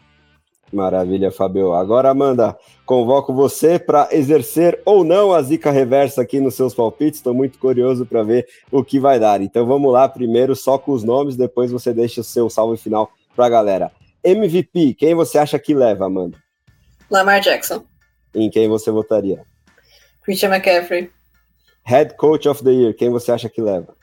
Kevin Stefanski. Em quem você votaria? Demico Ryans. E o jogador ofensivo do ano, quem você acha que vai levar? Christian McCaffrey. Em quem você votaria? Tark Hill. E o jogador defensivo do ano, quem você acha que vai levar? TJ Watt. E em quem você votaria? CJ Watt. E o rookie ofensivo do ano, quem você acha que vai levar? CJ Stroud. E em quem você votaria? CJ Stroud. E o, o rookie defensivo do ano, quem você acha que vai levar? Will Anderson. E seria seu voto também? Seria meu voto também. Boa. E agora o Super Bowl, hein? Tô bem curioso. Qual vai ser e quem vai levar? Chiefs e 49ers. Ah, pronto, a zica reversa está ativada. Quem vai ser o campeão desse seu Super Bowl? Os 49ers, com o brocador jogando muito. Boa, mano. Então, com os palpites feitos, deixa aí o salve final pra galera nessa última edição do nosso programa na temporada regular. Ainda tem muito mais rumo aos playoffs. Valeu demais, minha querida amiga. Obrigada a você, André. Obrigado, Fábio. Obrigado, Fer, por mais uma noite aí dividindo a bancada. E para o ouvinte também que que está acompanhando agora nossas gravações. Paramos com a, com a temporada regular, né? Mas tem muita coisa aí boa para ver nos playoffs. Muitas análises, muitas surpresas. Espero estar comentando sobre meu time do, no Super Bowl, mas eu não coloco mão do fogo, porque é, playoffs da NFL é outro campeonato, gente. Não adianta. Pode passar invicto na temporada regular. Chegou os playoffs, perder um jogo, tá fora. Sem dúvida, é um campeonato à parte. Então, vou soltar o sinal sonoro, porque daqui a pouco tem Fernando Ferreira analisando o Sunday Night Football entre Miami Dolphins e Buffalo Bills, com a gente já trazendo toda a definição da rodada de wildcard, quando acontecerão os jogos, né? E quem pega quem na AFC, que depende do resultado aí nessa batalha pela AFC Leste, e aí ele também vai fazer os palpites dele para os prêmios e para o Super Bowl da temporada de 2023. Então, logo depois do sinal sonoro, estaremos de volta. E estamos de volta para o segundo e derradeiro bloco aqui no nosso episódio de hoje. Agora sim, com a definição completa dos classificados e do chaveamento dos playoffs da temporada de 2023 da NFL. Então, agora, depois que os Bills confirmaram a vitória para cima dos Dolphins, jogando em Miami 21 a 14, e daqui a pouco a gente faz a análise completa dessa partida temos os Bills catapultando para a seed 2 da conferência e deixando os playoffs da AFC da seguinte forma: o Baltimore Ravens, a gente já sabia que seria seed 1 e folgaria na primeira rodada da pós-temporada. E aí temos o Bills na seed 2 recebendo o Pittsburgh Steelers, os Chiefs na seed 3 recebendo o Miami Dolphins, que caiu lá para a seed 6 e os Texans na Seed 4 recebendo o Cleveland Browns. E temos também a confirmação do calendário da primeira semana de playoffs, a semana de Wild Card, né, o chamado Super Wild Card Week. E começa com Browns e Texans, né, jogando em Houston no sábado às seis e meia da tarde, horário de Brasília. Também no sábado, 10 horas da noite, horário de Brasília, teremos exatamente os Bills recebendo os Steelers. E aí no domingo, três jogos. Às três horas da tarde, horário de Brasília, os Dolphins visitando os Chiefs. Às seis e meia, os Packers visitando os Cowboys. E às 10 horas, aquele que, para mim e para muita gente, inclusive meu amigo Fernando Ferreira, será o melhor jogo aí da semana. Rams visitando os Lions no Matthew Stafford barra Jared Goff Bowl. E na segunda, lembrando essa novidade aí, que já não é mais tanto novidade do Monday Night Football, na semana de wildcard temos os Eagles visitando os Buccaneers. E isso será prato cheio para o nosso livecast na próxima terça-feira, fazendo a prévia de todas essas partidas. Mas agora é tempo da gente fazer a review dessa partida que definiu a mudança de liderança na divisão leste da AFC e colocou os Bills aí na seed 2, né, Fê? E talvez a gente tenha tido uma amostra do melhor e do pior que pode oferecer o quarterback que saiu vencedor desse jogo e talvez uma amostra muito mais do pior do que o quarterback perdedor dessa partida pode oferecer, ok? Que a gente pode é, tirar um pouquinho das críticas do Tua por conta dos vários desfalques que os Dolphins já traziam para esse jogo, por exemplo, o Monster e o Edel não foram a campo, o Tark Hill ainda baleado, sofreu com novas pancadas aí durante a partida também, e do lado defensivo da bola, os Dolphins também sofrendo com muitos desfalques, mas mesmo tendo gerado três turnovers para cima do Josh Allen, o quarterback dos Bills conseguiu preponderar no segundo tempo e cravar aí essa vitória que em termos de vantagem de mando de campo, principalmente para os playoffs, foi bem importante para Buffalo, que teve uma temporada maluca de altos e baixos, mas conseguiu engrenar várias vitórias nessa reta final e colocar o time lá na seed 2, né, Fê? Bom, pois é, André. É, é, eu, enfim, já falei algumas vezes, né, eu tenho um, um, um, certo carinho pelo Buffalo Bills por conta da, das participações da torcida dele, né, desde os tempos de The Playoffs na NFL, a torcida que sempre interage bastante. Então, eu fico feliz de ver, de ver os Bills ganhando. É um time que eu sempre, é, é, eu sempre acredito que os Bills vão conseguir, mas confesso que nessa temporada, depois da derrota para o Denver Broncos e principalmente depois da derrota dos Eagles, acho que a derrota dos Broncos matou os Bills e a derrota dos Eagles foi a última pá de cal ali. E, enfim, ver esse time ressuscitando dos mortos, basicamente, foi bem, bem interessante, mas acho que é uma coisa que a gente não pode acusar o Buffalo Bills é de faltar resiliência, né? Um time que realmente, é, eu acho que sabe levantar e, e, bater de volta ali, né? Os Bills foram nocauteados algumas vezes nessa temporada, como você falou, né, André? Os, os baixos dos Bills foram bem baixos nessa temporada, né? Foram ali derrotas bastante doloridas para os Patriots, para uh, pro, pro uma quase essa, essa, derrota também pro Denver Broncos pesou bastante, né? A forma como eles perderam pro Philadelphia Eagles. E esse time em nenhum momento se entregou, né? Mesmo quando as chances de playoff dos Bills estavam lá nos 20%, os Bills não se entregaram e agora fecha a temporada com uh, emendando a sequência de cinco vitórias que começou derrotando o eterno Nemesis deles, né? Que são o Kansas City Chiefs, uma partida que acho que redefiniu os rumos da temporada do Buffalo Bills, é né? uma vitória apertadíssima ali, com, conseguida com muito esforço pelos Bills. E ali a gente viu. Uh, e, como você disse, né, é, esse último jogo foi basicamente um microcosmo ali do Buffalo Bills. Né? A gente viu o melhor e o pior de Josh Allen por extensão é, da equipe de Buffalo. Né? É, esse jogo aqui tranquilamente poderia ter sido uma vitória por 30 pontos do Buffalo Bills. Tá? É, os Bills mataram três drives na red zone que tinham, provavelmente tinham como endereço certo a end zone ali. Mas Buffalo uh, abusou, usou e abusou, e abusou dos erros nessa partida, né, André? Então, logo no primeiro drive ofensivo ali dos Bills, né, a gente viu uma quarta descida curta que o Josh Allen tenta. É, aliás, perdão, né, essa aí foi, no, foi na linha de gol, né? Que o, é o Josh Allen ele primeiro tem uma, na minha, opinião, teve uma interferência no Delson Knox no lance anterior, mas enfim, uh, acabou não sendo marcado. No lance seguinte, o Josh Allen faz um passe bizarro ali na endzone, ele acaba, acaba acertando o Eli Apple, né? O Eli Apple tentou retorno ao invés de forçar um touchback, uh, mas enfim, isso também não acaba mudando muita coisa, né? Os Dolphins vão para um punch no lance seguinte, e no drive seguinte dos Bills de novo, interceptação de Josh Allen, né? Uma quarta descida curta, ele tenta lançar ele até consegue um passe interessante ali para endzone, né? Mas o Gabriel Davis que escorrega e cai ali no meio da rota, né? Enfim, eu acho que era um passe que ele teria de repente condições de brigar para receber, mas não é o caso, né? Ele escorrega, cai, o Josh Allen acaba sendo interceptado. E aí dessa vez os Dolphins aproveitam o turnover, conduzem um drive para touchdown ali do, Uh, do, do Devon na chain, né?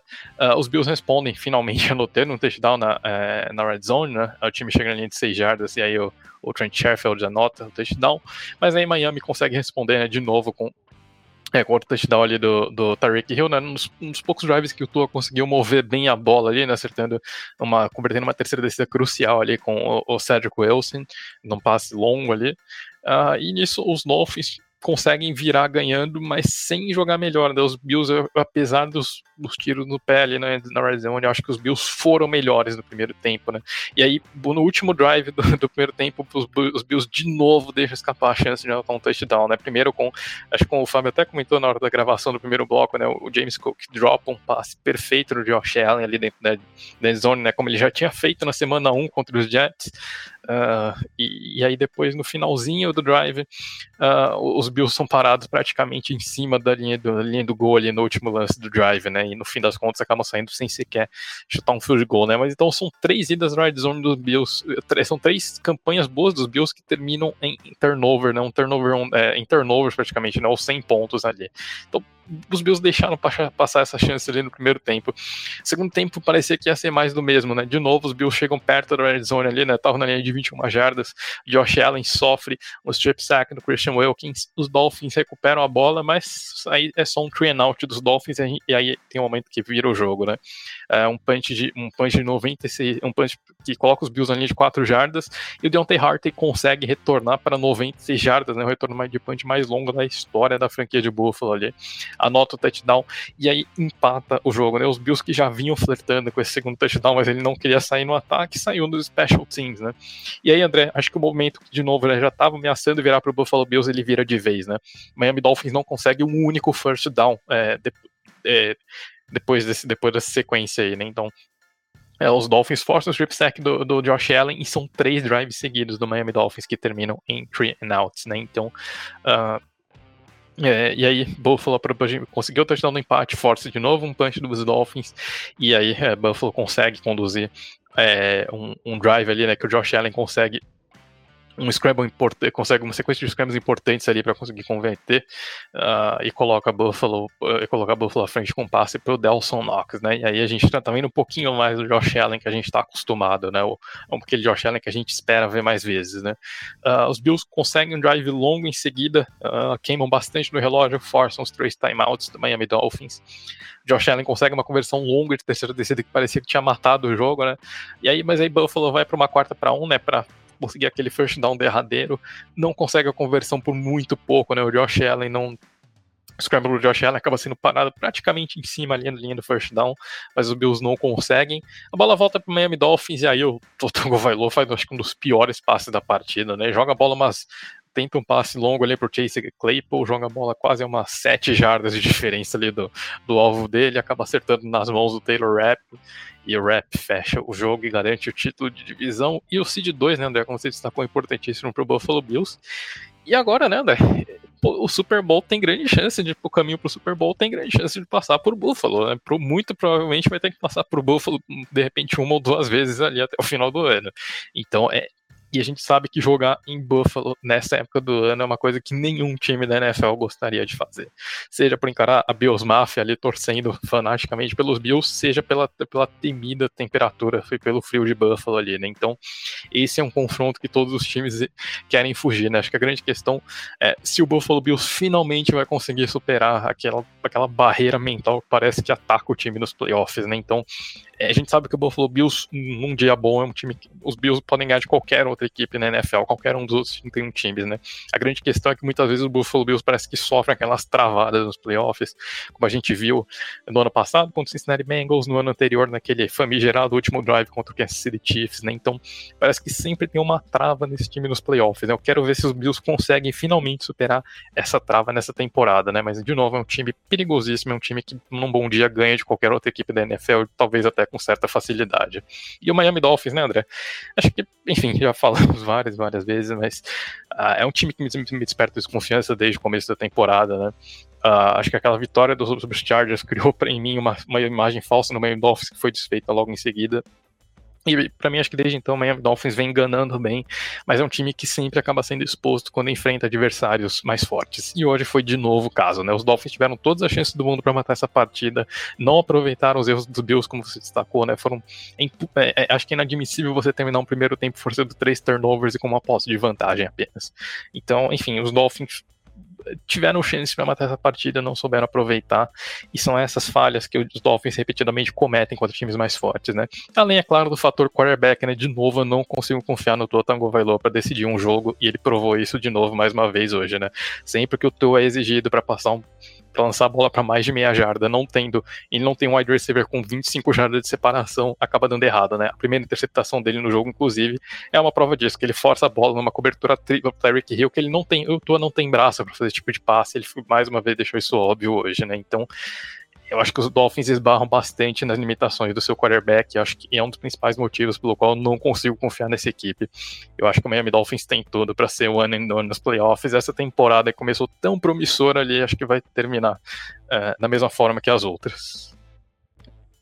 Pois é, né? E se a gente projetar realmente essa visão pessimista para os Dolphins, tem muita chance de vermos uma reedição daquele incrível Bills e Chiefs ao longo desses playoffs da AFC, mas dessa vez com mando de campo em Buffalo. Vamos ver se surpresas acontecem. Os Steelers estão aí querendo pegar peças também, mas a tendência por enquanto é essa. E agora, Fê, para o seu destaque final, chegou a sua vez de dar os palpites aí para os prêmios individuais da temporada. Lembrando que a gente está fazendo isso aqui porque eles são limitados à temporada regular, o desempenho dos playoffs não conta na votação desses prêmios, mas também quero saber do Fê o palpite dele para a Super Bowl e eu já tenho quase certeza de que ele acha que vai sair campeão. Mas antes disso, Fê, vamos lá numa dinâmica um pouquinho diferente dos nossos amigos. Eu já vou jogar para você aí a pergunta para você falar na lata os nomes, mas os dois de uma vez, de quem você acha que leva e de quem você votaria se não fosse esse mesmo jogador. Então, começando pelo prêmio de MVP, quem você acha que vai levar e que, qual seria o seu voto?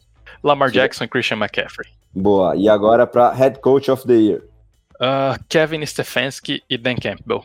Boa. E agora jogador ofensivo do ano. Uh, Christian McCaffrey e Christian McCaffrey. Boa. E jogador defensivo do ano? Uh, Miles Garrett e TJ Watt. e o calor ofensivo do ano?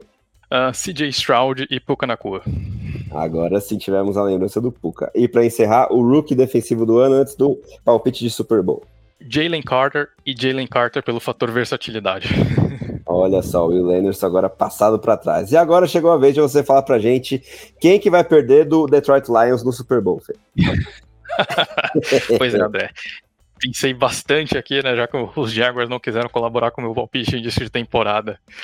E André, a NFL fecha uma porta e abre uma janela, então teremos um Super Bowl entre Detroit Lions e Cleveland Browns, uh, com vitória do Detroit Lions e a redenção do George Goff. Boa, garoto. Gostamos bastante aí dos seus palpites, pouco ortodoxos. E agora se despede aí da galera nessa que é a nossa última edição de temporada regular, sempre um dos programas mais longos, mas sem dúvida um dos mais prazerosos. E a gente já aciona os motores para fazer as análises dos playoffs também, Fê. Valeu demais. Valeu, André. Muitíssimo obrigado aqui esteve conosco em mais uma maratona. Essa aqui foi uma maratona olímpica mesmo, né? Acho que foram duas horas e meia de programa, então tem bastante coisa, bastante pano para manga. Mas é isso, né, André? Último programa da temporada. A gente, a gente sempre gosta de destrinchar um pouquinho mais as possibilidades para playoffs e para off-season. Uh, enfim, e, e, acho que destaque final, né? Queria destacar que eu esqueci, né? Eu tava tão triste com os Colts no destaque inicial que eu esqueci de simplesmente cumprir a minha obrigação de dar um destaque anual pro Mike Tomlin, né? Mas que head coach incrível, né, André? É, eu confesso que eu pensei bastante na hora do meu voto de Coach of the Year ali, fiquei entre o Dan Campbell e o Mike Tomlin. Shane Steichen estaria nessa conversa se os Colts estivessem indo pros playoffs, mas, uh, enfim. Mike Tomlin, acho que ano após ano é um cara que prova que ele simplesmente se recusa a perder, né? E os, os Steelers estão sempre ali Uh, eu pego sempre uma, uma, metáfora que acho que a, a, não se foi NFL.com ou ESPN que usou uns anos e que eu adoro, mas os Steelers são praticamente os mortos-vivos da NFL, né? O tempo inteiro a gente tá dando os Steelers como mortos, o time tá mal na temporada, perdendo jogos feios, ganhando no sufoco ali. E aí você olha na semana 18, semana 17, semana 18, o time tá lá vivo, tá lá na briga pelos playoffs de alguma forma ali, tomando, tomando tiro, pancada o tempo inteiro e, e, e tá lá, né? Brigando, pedindo cérebros ali. E no fim das contas, esse time encontra a forma de vencer, né? E isso obviamente passa pelas mãos do Mike Tomlin, né, que com certeza é um dos maiores head coaches da história da NFL. Uh, enfim, é mais um ano que o, o, o, o Tomlin consegue tirar leite de pedra e classificar um time com três quarterbacks para os playoffs ali, né? Realmente é um, é um head coach fora de série. E como você disse, né, André, é um time que pode bagunçar nos playoffs. Acredito que não, não vai aprontar muito, mas enfim, os Steelers são daqueles times que você só pode excluir da temporada quando eles estão efetivamente eliminados, né? Então, é um dos times pra gente ficar de olho. E o, o meu palpite aqui pro Super Bowl, né, é só não deixar passar, mas acho que nós veremos o Joe Flacco versão playoffs ali. E pessoalmente o Super Bowl entre Browns e Lions acho que seria o, o o Super Bowl mais maluco possível, né? Eu queria muito voltar 10 anos no passado e dizer é, ali para algum fã de NFL que essa possibilidade de 2024 existe. Seria bem bacana mesmo ver Lions e Browns, duas das. Os Lions é uma das franquias com, de maior, de menor sucesso na história da NFL, uma das franquias originais, e os Browns nessa versão pós 1999 também. Acho que o o exemplo máximo de franquia que não deu certo até agora. Seria bem legal ver o, o, os humilhados sendo exaltados nesse Super Bowl. Mas de resto é isso, valeu, gente, mais uma vez e bora para os playoffs. Maravilha, Fê. Lembrando que esse episódio, como sempre, foi editado pelo estúdio WPcom, que trabalha com gravação, edição e produção de podcasts, videocasts e áudios comerciais em geral. Então, se você tem um projeto de áudio que quer tirar do papel, entre em contato com o dono da voz na nossa vinheta de abertura, o nosso amigo Pique, pelo telefone ou WhatsApp. DDD 54 99620 5634 ou entra lá no site grupowpcom.com.br barra estúdio, onde você também encontra os links para as aulas de edição de áudio do PIC no YouTube e para o curso que ele oferece, onde você pode aprender diretamente com a fera. Em nome de Amanda Geroldo, Fábio Garcia e Fernando Ferreira, eu sou André Amaral e esse foi o podcast de Playoffs, edição 166 revisando o último domingo de NFL da temporada regular em 2023. Muito obrigado pela audiência, um grande abraço e até os playoffs.